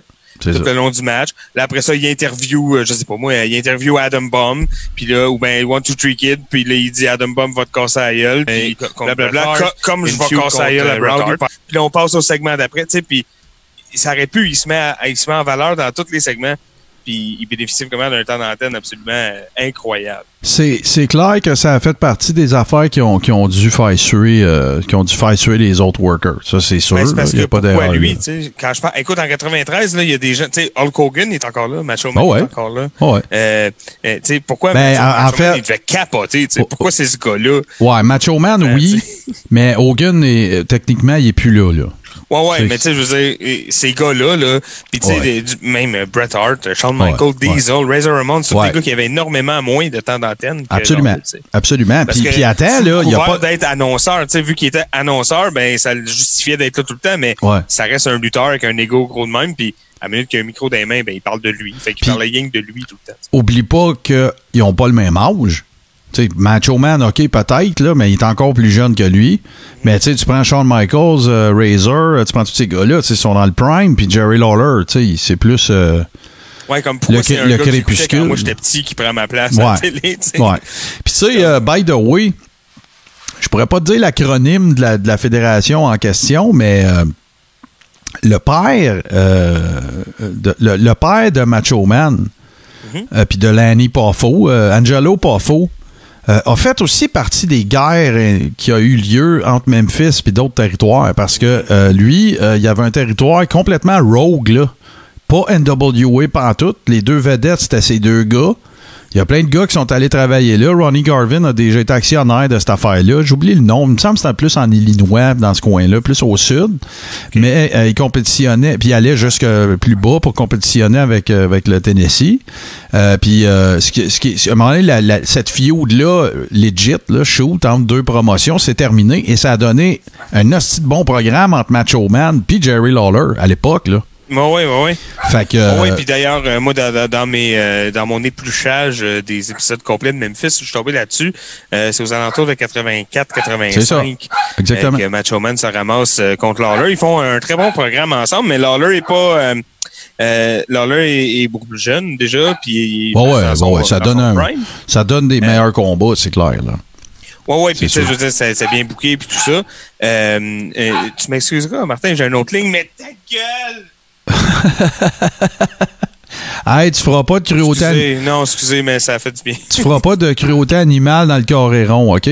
Non, non, je fais jamais Bon. de cruauté animale. Bon, Mais parce, des fois, j'ai dit des mots qu'elle comprend pas puis qu'elle écoute pas de toute façon. parce que, écoute, c'est assez d'à propos que, tu sais, on entend euh, ton chien euh, japper pendant qu'on parle de Jerry Lawler, parce que souvent, c'est un peu c'est un peu l'impression qu'on avait dans, dans certaines affaires qu'il faisait. là. Oh oui, on oh va oui. se le dire. Puis, euh, tu sais, puis euh, là, on a l'air d'un peu, euh, d'un- peu bâché euh, Lawler, là, de dire qu'il y avait beaucoup de temps d'antenne puis tout ça, mais c'était pas, euh, et c'était pas nécessairement euh, mauvais. C'est sûr que si t'aimes pas Lawler, ben tu écoutes pas Superstar en 93 Non, parce que raison. il est là tout le temps. T'as raison. Mais mais si t'as pas trop ses nerfs, euh, il y avait des bonnes affaires. là. Tu sais, la feud contre Bret Hart en particulier, euh, qui était euh, qui était aussi euh, un moteur parce que bon, faut comprendre que euh, il est à la fois performer et commentateur. Ouais. Et il est aussi en fin de carrière, comme tu l'as dit, euh, en fin de carrière physique. là. Tu sais, il y en a moins en avant de lui qu'il y en avait, puis il y a moins de bons combats dans lui qu'il y en avait. Donc, euh, ça devient un catalyseur pour d'autres feuds, notamment euh, le début de celle avec Owen, hein, donc la, la feud Brett Owen, euh, Ouais. à, à part, veut, veut pas de là, là euh, d'un match de Survivor Series. euh, Mais, mais te souviens-tu, Toto, c'était un, c'était un Raw. Euh, Je suis pas mal sûr que c'était en 93 parce que j'ai pas encore fini l'année Ouais. 93. Euh, Stu et Hélène sont, sont assis dans mes ah, mezzanine. ça, c'est merveilleux. Puis là, ben, écoute, c'est c'est pas compliqué, là. C'est une séance de, de, de bashing complète de Stu puis de Hélène par Jerry Lawler, là. Mais tu sais, toutes les jokes que tu peux s'imaginer, c'est vieux. Puis y avait-tu de Ouais, l'histoire quand c'est t'allais à le roi des l'école? one-liners euh, Ouais. usés. là. Oui. Moi, j'appelle ça des one-liners usés. Ouais. C'est, c'est un peu... euh, tu sais, euh, si- s'il parlait français, on pourrait le comparer à euh, Marcel Gamache puis Gilles Latulippe. Ah, je je m'en allais dire Gilles Latulippe. C'est exactement ça, là. Tu sais, qu'il c'est manque juste. des gags moyens. Il là. manque juste le beat de drum à la fin, souvent, là. Tu sais. Ouais, ouais, puis tu sais, euh, Suzanne Lapointe qui rit pour rien. là. Tu sais, c'est des gags, euh, des, des gags de mon oncle, là, des gags de ma belle-mère est pas bonne, puis euh, euh, les, les, les femmes au Tennessee sont grosses, puis euh, les Voilà. Françaises y puent. Puis, tu sais, je veux dire, toutes, Ouais, ces, toutes ces jokes-là de, là. Euh, mais, fait évidemment, toutes les jokes de vieux, les jokes de momie, euh, les jokes de...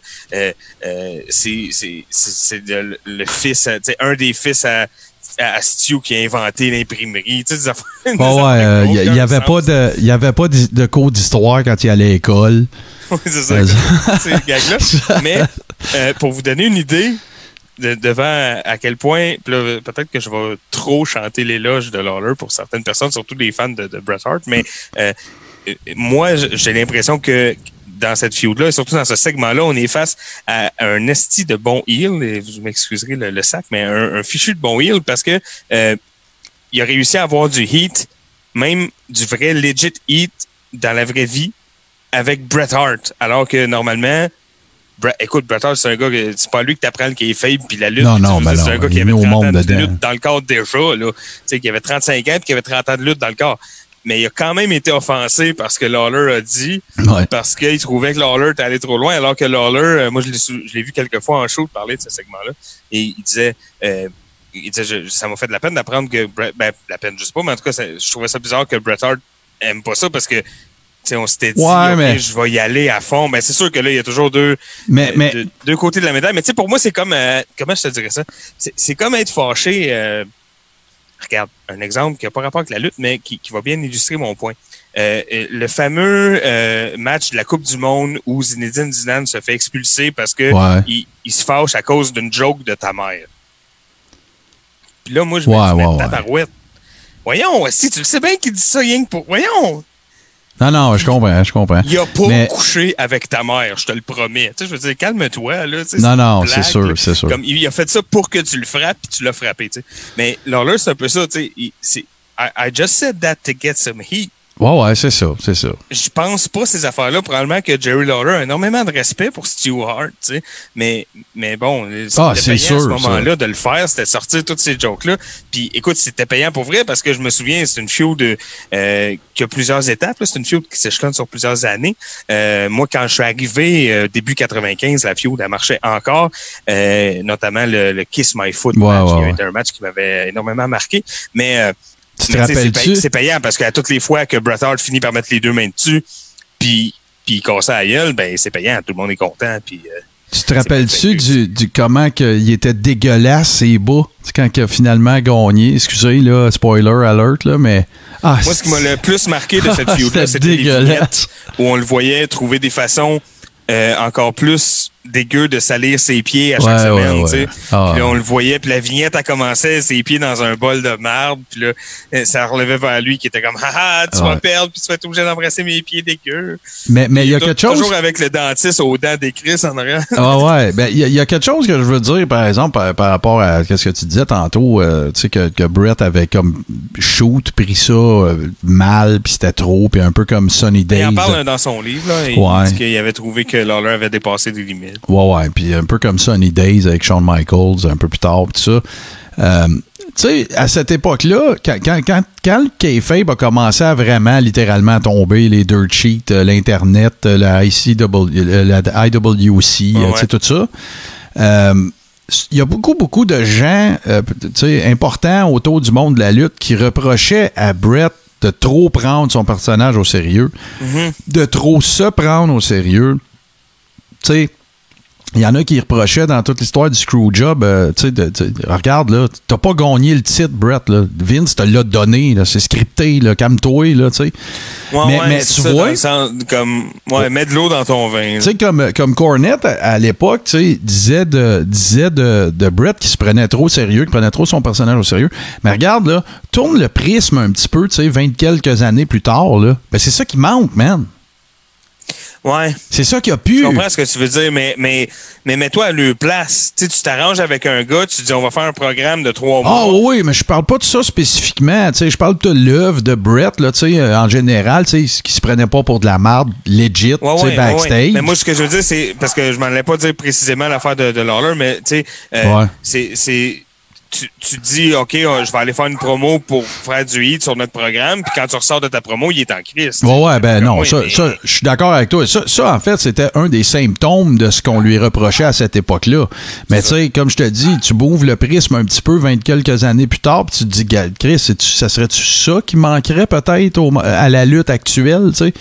Justement, que tu sais, le. C'est sûr que genre, quand, quand t'as des, des gars comme euh, Braun Strowman qui sont euh, supposés, euh, tu sais, au moment où il était supposé être dans le Wyatt Family, puis d'être un, un monster heel intense sous le joug de Bray Wyatt, puis là après ça on le voit dans des vidéos de carpool karaoké en même temps Ben, c'est ça. sur YouTube. ouais.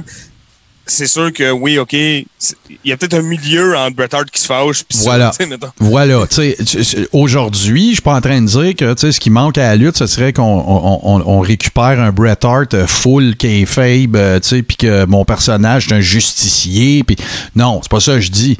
Mais on est allé d'un extrême à l'autre, pareil comme dans les églises, là, il était plein avant, son vide à Star, il n'y a pas eu de milieu, là, tu sais, bon, Mais même non. affaire un peu, tu sais.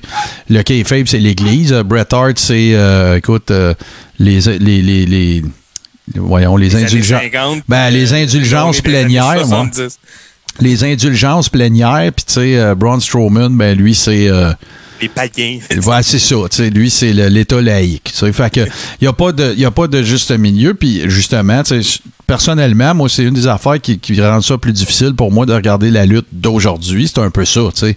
Tu regardes, euh, tu sais, puis c'est correct, là. Je vis avec mon temps, puis c'est correct. Sauf que, tu sais, tu regardes, euh, je sais pas, moi, mettons, tu regardes. euh, tu t'en vas sur le network, tu t'en vas dans Network Originals, puis là, tu regardes, mettons, euh, ou, ou pas Network Originals, mettons le, le contenu actuel, tu sais. T'écoutes, mettons, un, un combat final dans un pay-per-view, je vais te dire n'importe quoi, là, c'est Roman Reigns contre Seth Rollins, puis juste avant que ce combat-là, il commence, ils te disent, hey, puis manquez pas tout de suite après le pay-per-view, là, c'est euh, Roman Reigns backstage, euh, Ouais, les ouais. 24 dernières heures avant le gala, nanana. Puis là, t'arrives, la première shot, tu vois, c'est Roman Reigns qui prend Seth Rollins backstage dans ses bras. Ben, tabarnak, c'est c'est un minimum, s'il vous plaît, là, un peu de rigueur, un peu de rigueur, là. Ouais, ouais, ouais, ouais. Puis, tu sais, c'est. ouais, je comprends, là. Puis, tu sais, une des affaires que, justement, euh, dans son livre, encore, Bret Hart, il en parle de ça, puis il dit, euh, il dit souvent, j'ai été reproché de, de me prendre trop au sérieux, puis de, de, de me croire trop. Ouais. Mais, co- comme, how do you get the crowd to believe in yourself if you don't? Ben non, ben c'est ça. Si Moi, toi, mes tu- matchs, ils avaient l'air vrais parce qu'ils étaient vrais. Je rentrais dans mes matchs en me disant ce match-là, il est vrai. C'est sûr que pour le fan qui regarde, c'est intéressant.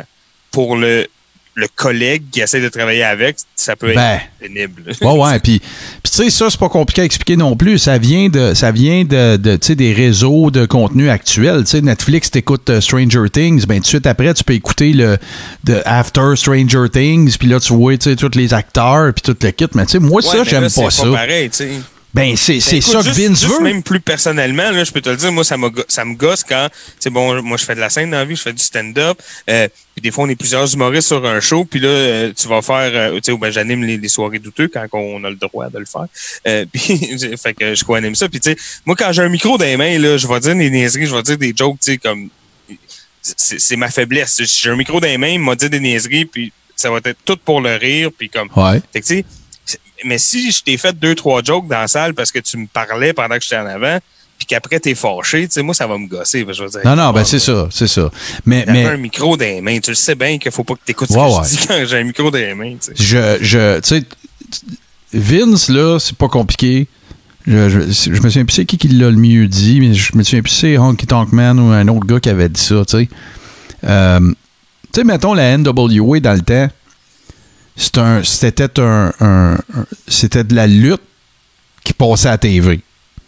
À Star Vince, ce qu'il fait, c'est de la TV dans laquelle il y a de la lutte. ouais, ouais. Fait que ça, écoute, c'est correct. Puis ça explique aussi probablement que, euh, je sais pas si t'avais, t'es, pas mal avancé dans ta chronique, mais c'est, c'est ce qui explique aussi euh, pourquoi moi, je trouve ça, outre le- le- la pandémie, là, tu sais, puis le fait que les salles sont vides, ça, ça en rajoute solide, là. Mais Ouais, ça, c'est une autre affaire. Là, c'est vraiment, c'est vraiment une, une ère, Ouais. une era particulière de lutte qu'on est en train de vivre. Ça, c'est autre chose. c'est pas de la faute Mais- de personne. Mais même avant ça, Mais même avant ça, ouais. c'était pour moi, c'était difficile de, de rester accroché au contenu euh, courant des faits majeurs. Parce Oh, que, aussi. parce que justement, j'ai l'impression que je regarde un show de TV qui a de la lutte dedans. Mhm. Je regarde pas un show de lutte à la TV. Ça fait ça a l'effet inverse que si tu faisais le processus avec un vrai sport. Je m'explique. Euh, mettons, tu écoutes le basketball à la télé, une game de basket, Ouais. ça se peut que tu trouves ça plate. Tu écoutes The Last Dance, c'est de la télé. tu sais, C'est de la télé Ouais. qui parle de basketball. C'est Ouais. autre chose. tu sais. Là, il y a du monde qui aime pas le basket, qui ont écouté The Last Dance, puis qui ont fait Ouais. la paroi, c'est c'est hot. tu sais. Mais, là, le- mais avec le vrai sport, ça a l'effet inverse. Mais avec la lutte, tu peux pas faire ça. tu sais, c'est que Non. ça- là, ça devient. Ben. OK, mais pourquoi? t'sais, exactement ton exemple de. Euh, tu écoutes WrestleMania, puis tout de suite après, il y a un documentaire sur Taker qui parle du match qui vient Ben, de c'est vivre, ça. Puis qui est backstage, puis tout, puis là, t'es comme, OK, mais tout Mais, de suite, là. mais Taker, je suis moins d'accord parce que j'y pensais en te le disant. Taker, je suis moins d'accord. Ouais, parce que c'est autre chose. là, Non, parce qu'il a, parce qu'il a connu l'époque où on faisait pas ça. Il est pas dans une feud courante qu'on voit toutes les semaines, puis là, on le voit briser de kayfabe après. Là, Roman Reigns, c'est 4 secondes après, là. Ouais, ouais, ouais, ouais, non, t'as as parfaitement raison. Tu là. sais, fait que c'est- Puis comme. euh, ouais, ouais, c'est ça. Drew McIntyre, il gagne la belt à Mania, puis tout de suite après, c'est un documentaire sur son, son journey vers Son ascension. que- Ben, ben, mais, mais je suis pas d'accord avec toi, par exemple, pour l'affaire des sports, euh, Toto. Là. Je vais diverger un peu, mais c'est pour faire valoir mon point. Moi, je me rappelle de l'époque où, euh, en finale de la NBA ou en demi-finale, tu avais toujours euh, les Lakers, les Pistons, euh, tu sais, dans les années 80, Ah, fin t'es 80. vieux, toi. Ouais, je suis vieux. Puis à cette époque-là, là, je me rappelle, là, quand j'écoutais ces matchs-là, là, il n'y avait pas euh, Speedy Muffler en super impression 3D en dessous du rim. Puis il n'y avait pas. euh, tu sais, t'as-tu, t'as-tu essayé? Je le sais que tu tripes ces Packers. euh, ben, Frank Boulet était avec nous autres. euh, je sais que lui-ci, là. Euh, as-tu essayé dernièrement de regarder un match de sport?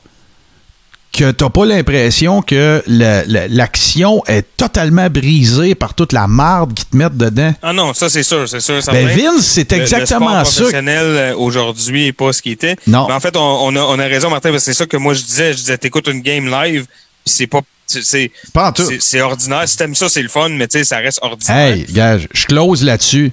T'es en train de regarder un match là, entre deux mid-carders, dont un qui est un simili-jobber, puis n'importe qui, puis te créent une annonce, puis te mettent la continuité du combat en picture-in-picture. Ouais, ouais, non, ça, non, non, ça. Tu sais, écoute, gars, I rest my case. là, J'arrête d'être là. là.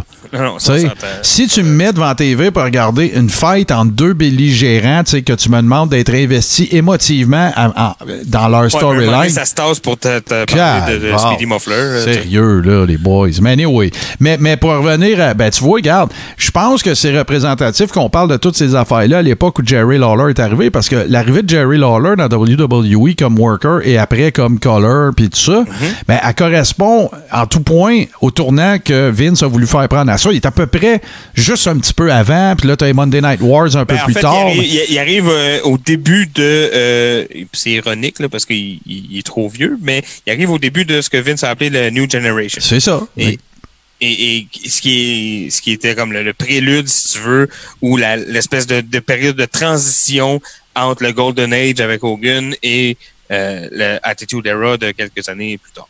Fait que euh, il arrive direct à ce moment-là.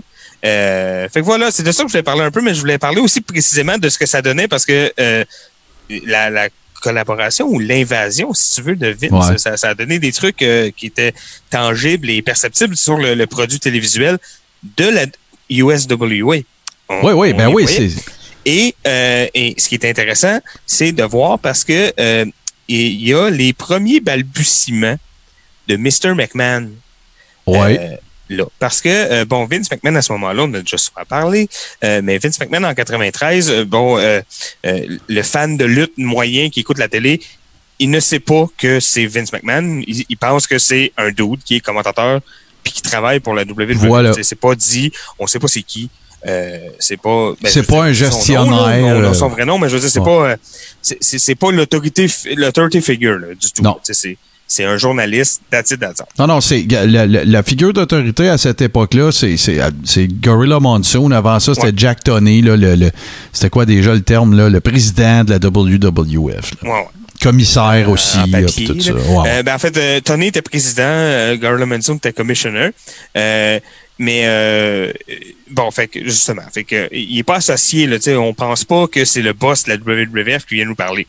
Il se présente à la télé de Memphis comme étant le bon vieux Vince McMahon, qui est ouais. commentateur normalement à la WWF, mais là, il est heel. Ouais, Et Je me c'est souviens de ça. merveilleux me ça donne de des ça. promos absolument fantastiques euh, parce qu'il est pas encore euh, c'est bon c'est pas euh, comment je dirais ça Vince McMahon mettons euh, il y aura jamais sa photo à côté du mot subtilité dans le dictionnaire. Euh, c'est pas le gars le plus subtil au monde. Fait que a- plus tard quand il est devenu vraiment euh, Mr McMahon là je parle euh, euh, avec l'affaire de Brett puis après ça là contre Steve Austin The Rock et tout ça là euh, ses promos sont over the top là, tu sais, ils ont aucun sens ils crient puis tout ça. Ouais. mais là, ces promos sont beaucoup plus euh, posées, euh, beaucoup plus intelligentes, je trouve. Euh, Ah ouais? Quoique ça, ça reste quand même quelqu'un qui a toujours euh, sorti des promos assez solides. Là.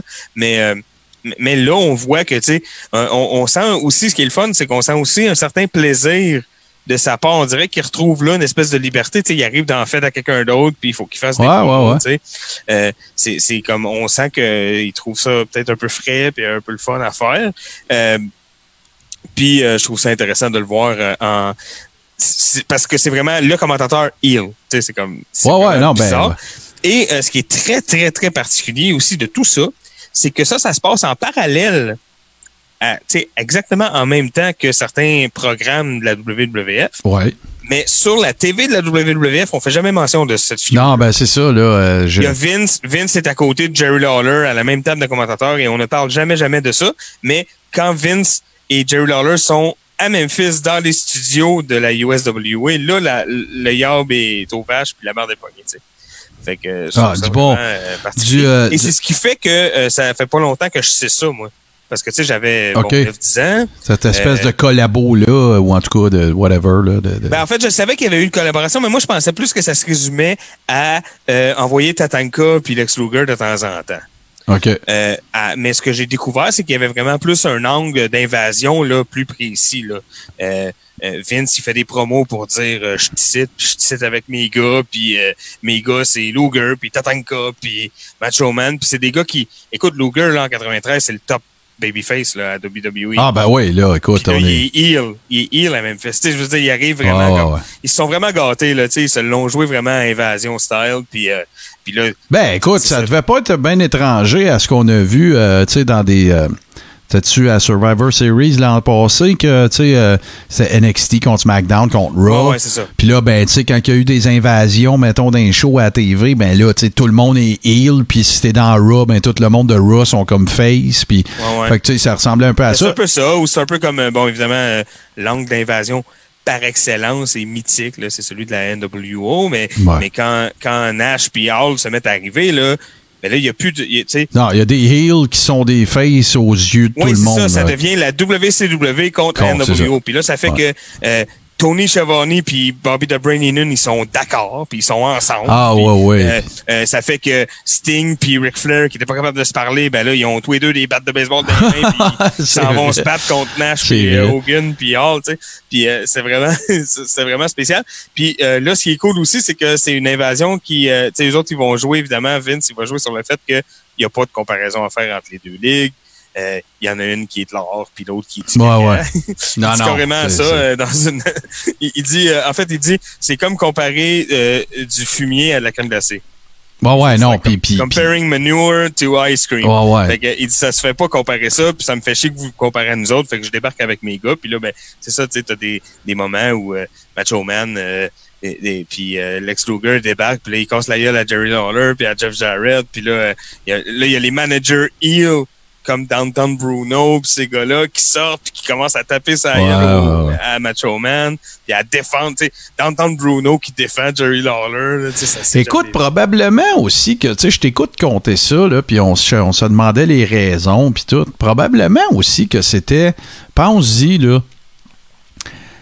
qui qui est le plus gagnant d'avoir une espèce de cross-promotion entre les deux? C'est sûr que c'est la USWA. Ben, Vince, il n'y a ouais, rien à gagner. deux qui a plus besoin de l'autre. Ouais. Euh, Sauf qu'au final, si le plan, c'est d'annexer, c'est d'aller ramasser, il y a un deal avec Jerry Lawler, Jerry, euh, Jerry Jarrett, puis, euh, tu sais, d'aller chercher tout le talent, puis tout, ben regarde, c'était peut-être la façon, justement, de, de, de mettre over un peu le talent de la USWA avant de le ramasser, tu sais, puis qu'au final, ben, que là, Jerry se fasse redonner une grosse enveloppe Ouais, ouais, de cash. donne une idée, tu sais, comme, on, on, on va essayer euh, Macho Man puis Tatanka contre PG-13 Puis- à Memphis avant Ouais. de l'essayer à Raw. Encore, ouais, un genre Comme de ça, on club peut voir tout de suite que ça marche pas puis que ça sert à rien de faire monter Ouais, euh, ouais. PG-13 à Raw. Oui, parce que, tu sais, pense-y aussi, là, tout ça, c'est pré-OVH. C'est ça que je m'en ai dit aussi. C'est à une époque où le developmental est beaucoup moins euh, Il y en a présent pas. et beaucoup moins structuré qu'aujourd'hui. C'est ça. Aujourd'hui, là, ça peut s'apparenter quasiment, euh, tu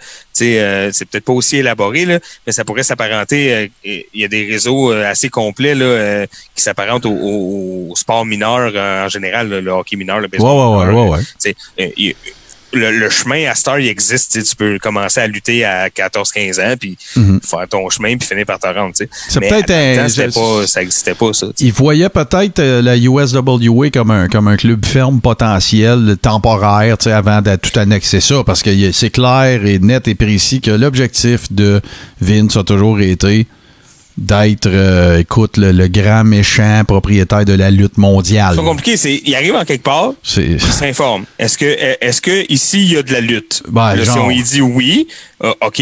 Est-ce que c'est la mienne? Non. Ben, on va s'arranger pour que ça devienne la Ouais, mienne. ouais, c'est ça, c'est ça. Mais on, Voilà, par- on pourra parler. On euh, son stamp dessus puis passer à l'autre ville. Ouais, on pourra parler. Je me souviens plus si c'était le Black Monday ou le Black Friday, là, avant la folie qu'on connaît, là, quand Vince avait fait un deal avec Ted Turner, puis que tout, on pourra raconter ça aussi euh, subséquemment dans un. Mais là, Toto, Ouais, je ouais, vois- les, les, les, euh, promos, tu veux dire, euh, de, de, de, hum, Vince qui vient faire des promos pour la WWF sur le Georgia Championship Wrestling. Ouais, ben en fait, c'est pas ça. C'est que ça avait été un deal. Vince a fait ce qu'il avait fait avec un peu partout. Il a donné plus de cash à Ted qu'à tout le monde. Puis là, ben, c'était la WWF qui était présentée. Puis à un moment donné, ben regarde, euh, Ted a décidé qu'il en voulait plus. Puis euh, ça a fait en sorte qu'il y a eu un settlement entre les deux. Je pense que euh, Vince avait reçu un million, je pense. Puis après ça, ben, ça a donné le premier WrestleMania. Ouais, c'est ça. Fait qu'on en, on en reparlera parce que Toto, je vois le temps avancer. Ben oui, mais ça, ça donne très bien parce que je- j'étais sur la fin. Ah, ben écoute, c'est de ça que je voulais qu'on parle un peu. Très euh, cool, écoute. On a fait, euh, pour ceux qui nous voient ou nous entendent pour la première fois, euh, ben, on a fait ce que nous autres, on appelle du branche à branche. Alors, euh, on passe un sujet, puis on finit, euh, écoute, à Warbush. Alors, c'est un peu ça qu'on a fait, mais non, évidemment que c'était toujours un peu dans le contexte de Jerry Lawler. Mais là, Toto, Là, ben évidemment que les gens qui sont en live avec nous n'auront pas droit à cette euh, petite, euh, euh, ce petit treat, mais on va, on est, on arrive en fait au segment les deux tonnes et là on fera pas de pause avant, on va tout de suite sauter dedans. Moi, ma tourne est déjà trouvée. Et je vais complètement être euh, champ gauche. euh, et la raison pour laquelle j'ai choisi cette tune là c'est parce que la dernière fois que je l'ai entendu, je me suis vraiment dit, il faut que ce soit cette tune là que je mette dans le segment les deux tunes parce qu'elle est écœurante et parce qu'elle n'est pas de la WWE. Et je tenais à mettre peut-être quelque chose d'un peu euh, différent, rafraîchissant. Et moi, dans mon cas, c'est la tune Judas de Chris Jericho que j'adore et que ce style-là, Chris Jericho, là, il pourrait mettre un. Il pourrait rendre un pet à la lutte over. OK? Ouais, ouais. Chris Jericho, c'est le top heel de la AEW, même pas proche. C'est- Même là, peut-être moins maintenant parce qu'il n'y a plus à belt, mais quand il y avait à belt, c'était le top heel de la lutte. Fin. OK? Il y en a des super bons, là. Et selon moi, les deux, euh, les deux meilleurs euh, lutteurs actuels, les deux meilleurs heels actuels dans toute la lutte sont pas dans WWE, sont dans la AEW. Alors moi, j'y vais avec Judas de Chris Jericho. MJF. Absolument. MJF est le futur des heels de la lutte. Fait que moi, ça ouais, va être. euh, je l'ai vu là euh, faire. Ben gars, euh, mets- la tourne de MJF. Ben, j'étais sûr que t'étais pour faire ça. C'est que je te connais tellement. C'est comme j'avais un autre moi-même en avant de moi. J'ai dit, il va prendre MJF, c'est sûr, c'est, je dis ça. Fait que petit segment, les deux tunes euh, euh, AEW avant qu'on vienne. Donc, on vous commence ça avec Judas de Chris Jericho, qui, qui- qui est tellement bon, là, Chris Jericho, que même en heel, il venait à bout de faire chanter les paroles à tout le monde à tous les fois qu'il rentre dans un arena. Ouais, mais c'est en tout cas. C'est Chris Jericho. il- oui, c'est Chris Jericho, mais c'est aussi euh, il est heel, mais il est pas heel à la même époque. Non, non, non, mettons, c'est, euh, c'est clair. clair. Ray, c'est autre. On s'entend. Euh, fait que, on vous passe ça avec euh, Judas de Chris Jericho et le thème de MJF. On vous revient tout de suite après pour le close de ce septième épisode de la saison 4 euh, qui, qui se- s'est déroulé en fait au moment où vous nous écoutez euh, sur euh, Facebook Live en comment dire en circonstances euh, extraordinaires. Mais évidemment qu'on on vous met ça tout de suite. On vous revient tout de suite après, c'est-à-dire avec le close de l'émission.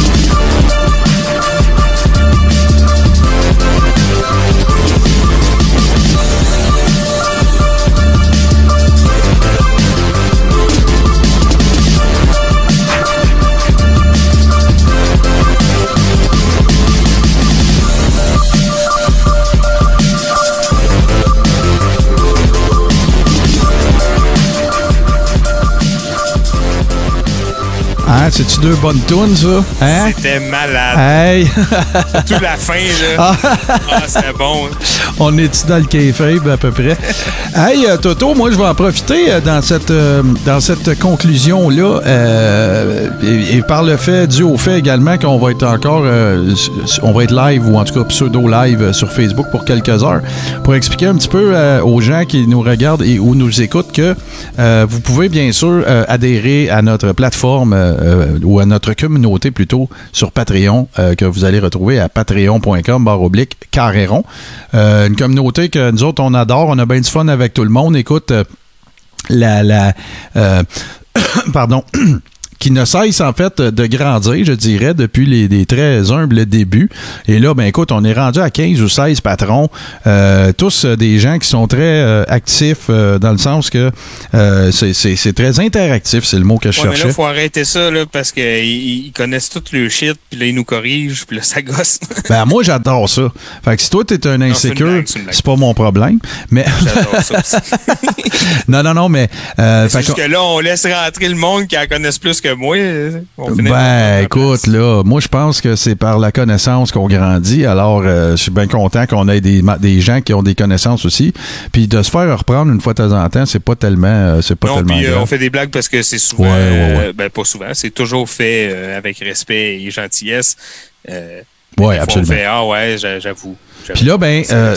Comme euh, comme c'est la tradition, mais je vais les nommer, mais bien que tout au long de ce live, leurs noms ont défilé, mais euh, faut pas oublier qu'on a des responsabilités, euh, c'est-à-dire de les nommer dans la version audio aussi. Donc, j'ai nommé euh, Anthony L. Paumé, Pomerleau, Dr. Fun, Francis Furoy, Frank Boulet, JF Denis, Lucas Gouget, Mathieu Tivierge, Patrice Labelle, Patrick Hamel, Pierre-Luc Delille, Pierre-Luc Hamelin, Steve Bolduc et Sylvain Vinet. Nous vous disons un grand, grand merci. On est bien fiers de vous avoir au sein de notre communauté.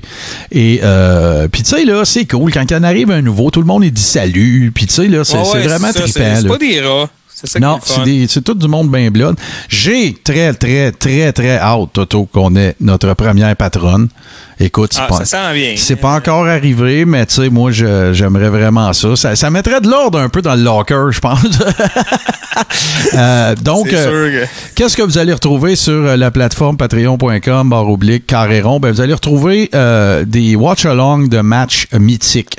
Vous allez retrouver euh, des, les épisodes du podcast Le Brunch qui est exclusif à nos patrons. Vous allez retrouver plein d'autres goodies que la loi m'interdit de vous dire, mais que je pense en valent vraiment la peine. Euh, en tout cas, selon ce que nous disent euh, nos patrons, je pense que euh, euh, on parle ici là, d'une, euh, d'une aventure qui va vous... euh, qui va représenter dans votre vie 5 dollars américains par mois pour tout ce, ce contenu-là. Puis Attends, évidemment, on peut-tu euh, on peut-tu parler précisément des, des deux derniers Watch Along? oui, ben c'est là que je m'en allais. Là. Ah, Écoute, là. voilà. Euh, le- le- celui que tu m'as acheminé n'est pas encore en ligne, fait qu'on va se concentrer plus sur le dernier. Parfait. Mais euh, ceux qui nous suivent, ceux qui écoutent le Carréron, euh, on a en fait à un moment donné un segment dans l'épisode, je me souviens plus, 5 ou 6 de cette saison-ci, saison Ouais, 4. 5 ou 6, ouais. Ouais. Euh, dans lequel on parle des Slammy Awards de 1987. Euh, et écoute, euh, on a fait un watch-along. On l'a regardé. euh, Écoute, on skip des bouts euh, pas importants, des annonces de sneakers, des affaires comme ça, mais on l'a écouté pas mal au complet, au complet mais particulièrement. Euh, évidemment, le, le- le- le- backstage euh, brawl de l'histoire de l'humanité. Ouais, ouais, il y a tout un. Puis on- bon, écoute. euh, on va pas brûler de là, punch, Oui, il y a tout un On segment de combat, plusieurs segments de combat tout au long de la soirée qui sont assez intéressants. Je vais, je vais même en profiter euh, pour euh, lire euh, live un commentaire sur ce dernier Watch Along là de, de l'un de nos patrons qui est Steve Bolduc. Il dit euh, Merci, ça fait longtemps que j'avais pas ri de même. Duggan versus Harley Race et Enon, c'est du bonbon. Euh, écoutez, là, sans brûler de punch, tout au long des SummerSlam. Des, pourquoi je dis tout le temps SummerSlam? De- Tout au long des Awards. Habituez-vous parce que quand- en regardant le Watch Along, ça arrive très souvent. Ah, dans, dans ce Slammy Award-là, euh, il y a comme un fil conducteur qui est une bataille entre euh, Axel Jim Duggan et Harley Race qui se déroule, écoute, dans à peu près toutes les possibilités de, de stage ou de, de, de- de décor que tu peux trouver dans un backstage. Là. Fait que j'en dis pas plus. Donc, euh, puis sachez que si vous adhérez à notre plateforme, ben euh, c'est tout euh, rétroactif. Là. Tout ce qu'on a fait depuis, vous y avez accès. C'est pas juste à partir du moment où vous abonnez, vous pouvez voir tout ce qu'on fait dans le futur. Vous pouvez tout, tout, tout, tout, tout, tout, tout, tout, tout voir ce qu'on fait. Donc, c'est vraiment, c'est vraiment super cool. Autre chose. La chaîne YouTube Le, le Carré Rond, où est-ce que j'ai euh, extrait, en fait, les gamiques de marde, qui est un segment euh, que les gens apprécient en général euh, énormément. C'est sûr que là, la fréquence à laquelle on en fait, il y en a moins parce que les grands classiques, on les a fait. Là, Tu sais, on a fait, écoute, le Shockmaster, on l'a Ah ouais. fait, puis Oz, puis écoute, Name It, là. Puis le Gobbledygooker, ben oubliez ça, j'en parlerai jamais parce que pour moi, c'est pas une gamique. Mais c'est ça, fait que, sauf que c'est cool de les avoir isolés, puis tout avec les images, euh, ainsi de suite, fait que c'est pas mal intéressant. Intéressant. Fait que ça, bien évidemment, c'est gratuit. Vous avez juste à vous rendre sur, euh, sur Facebook, sur euh, YouTube, faire une recherche euh, Carréron.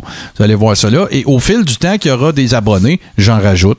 Donc, il y en a 4-5 en ce moment, mais le total, je pense, sur 4 saisons, ça doit être une vingtaine à peu près.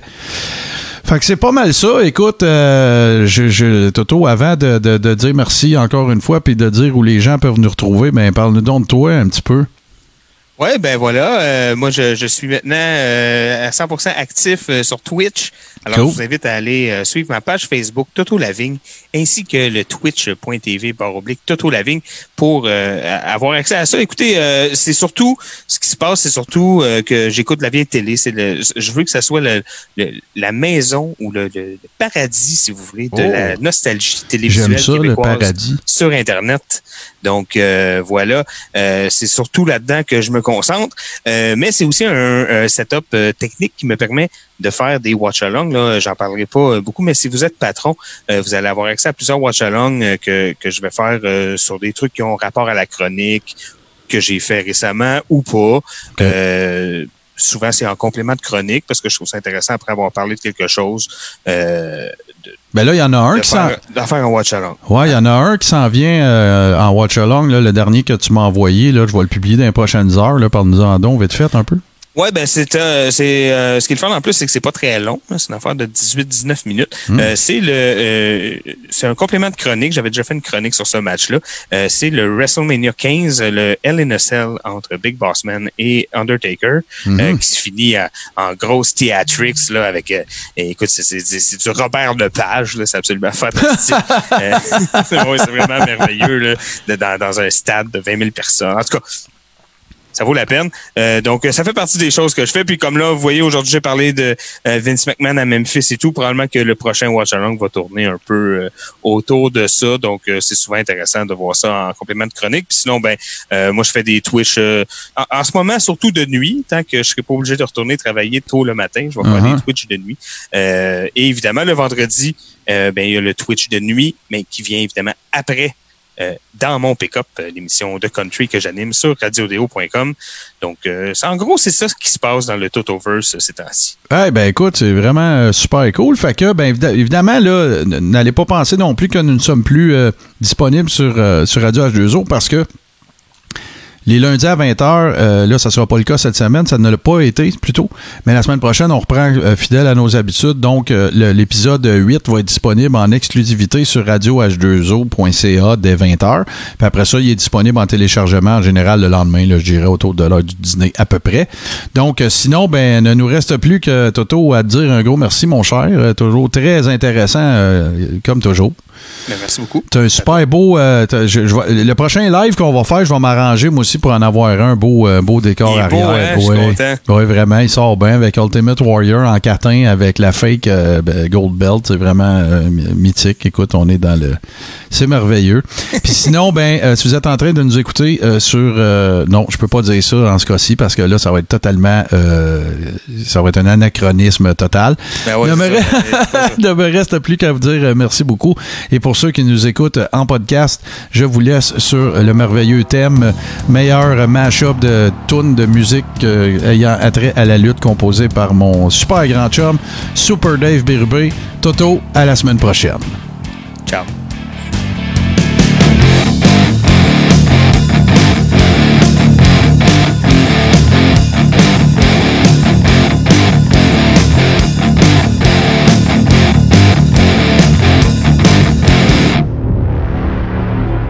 Membre de la famille H2O Web Media.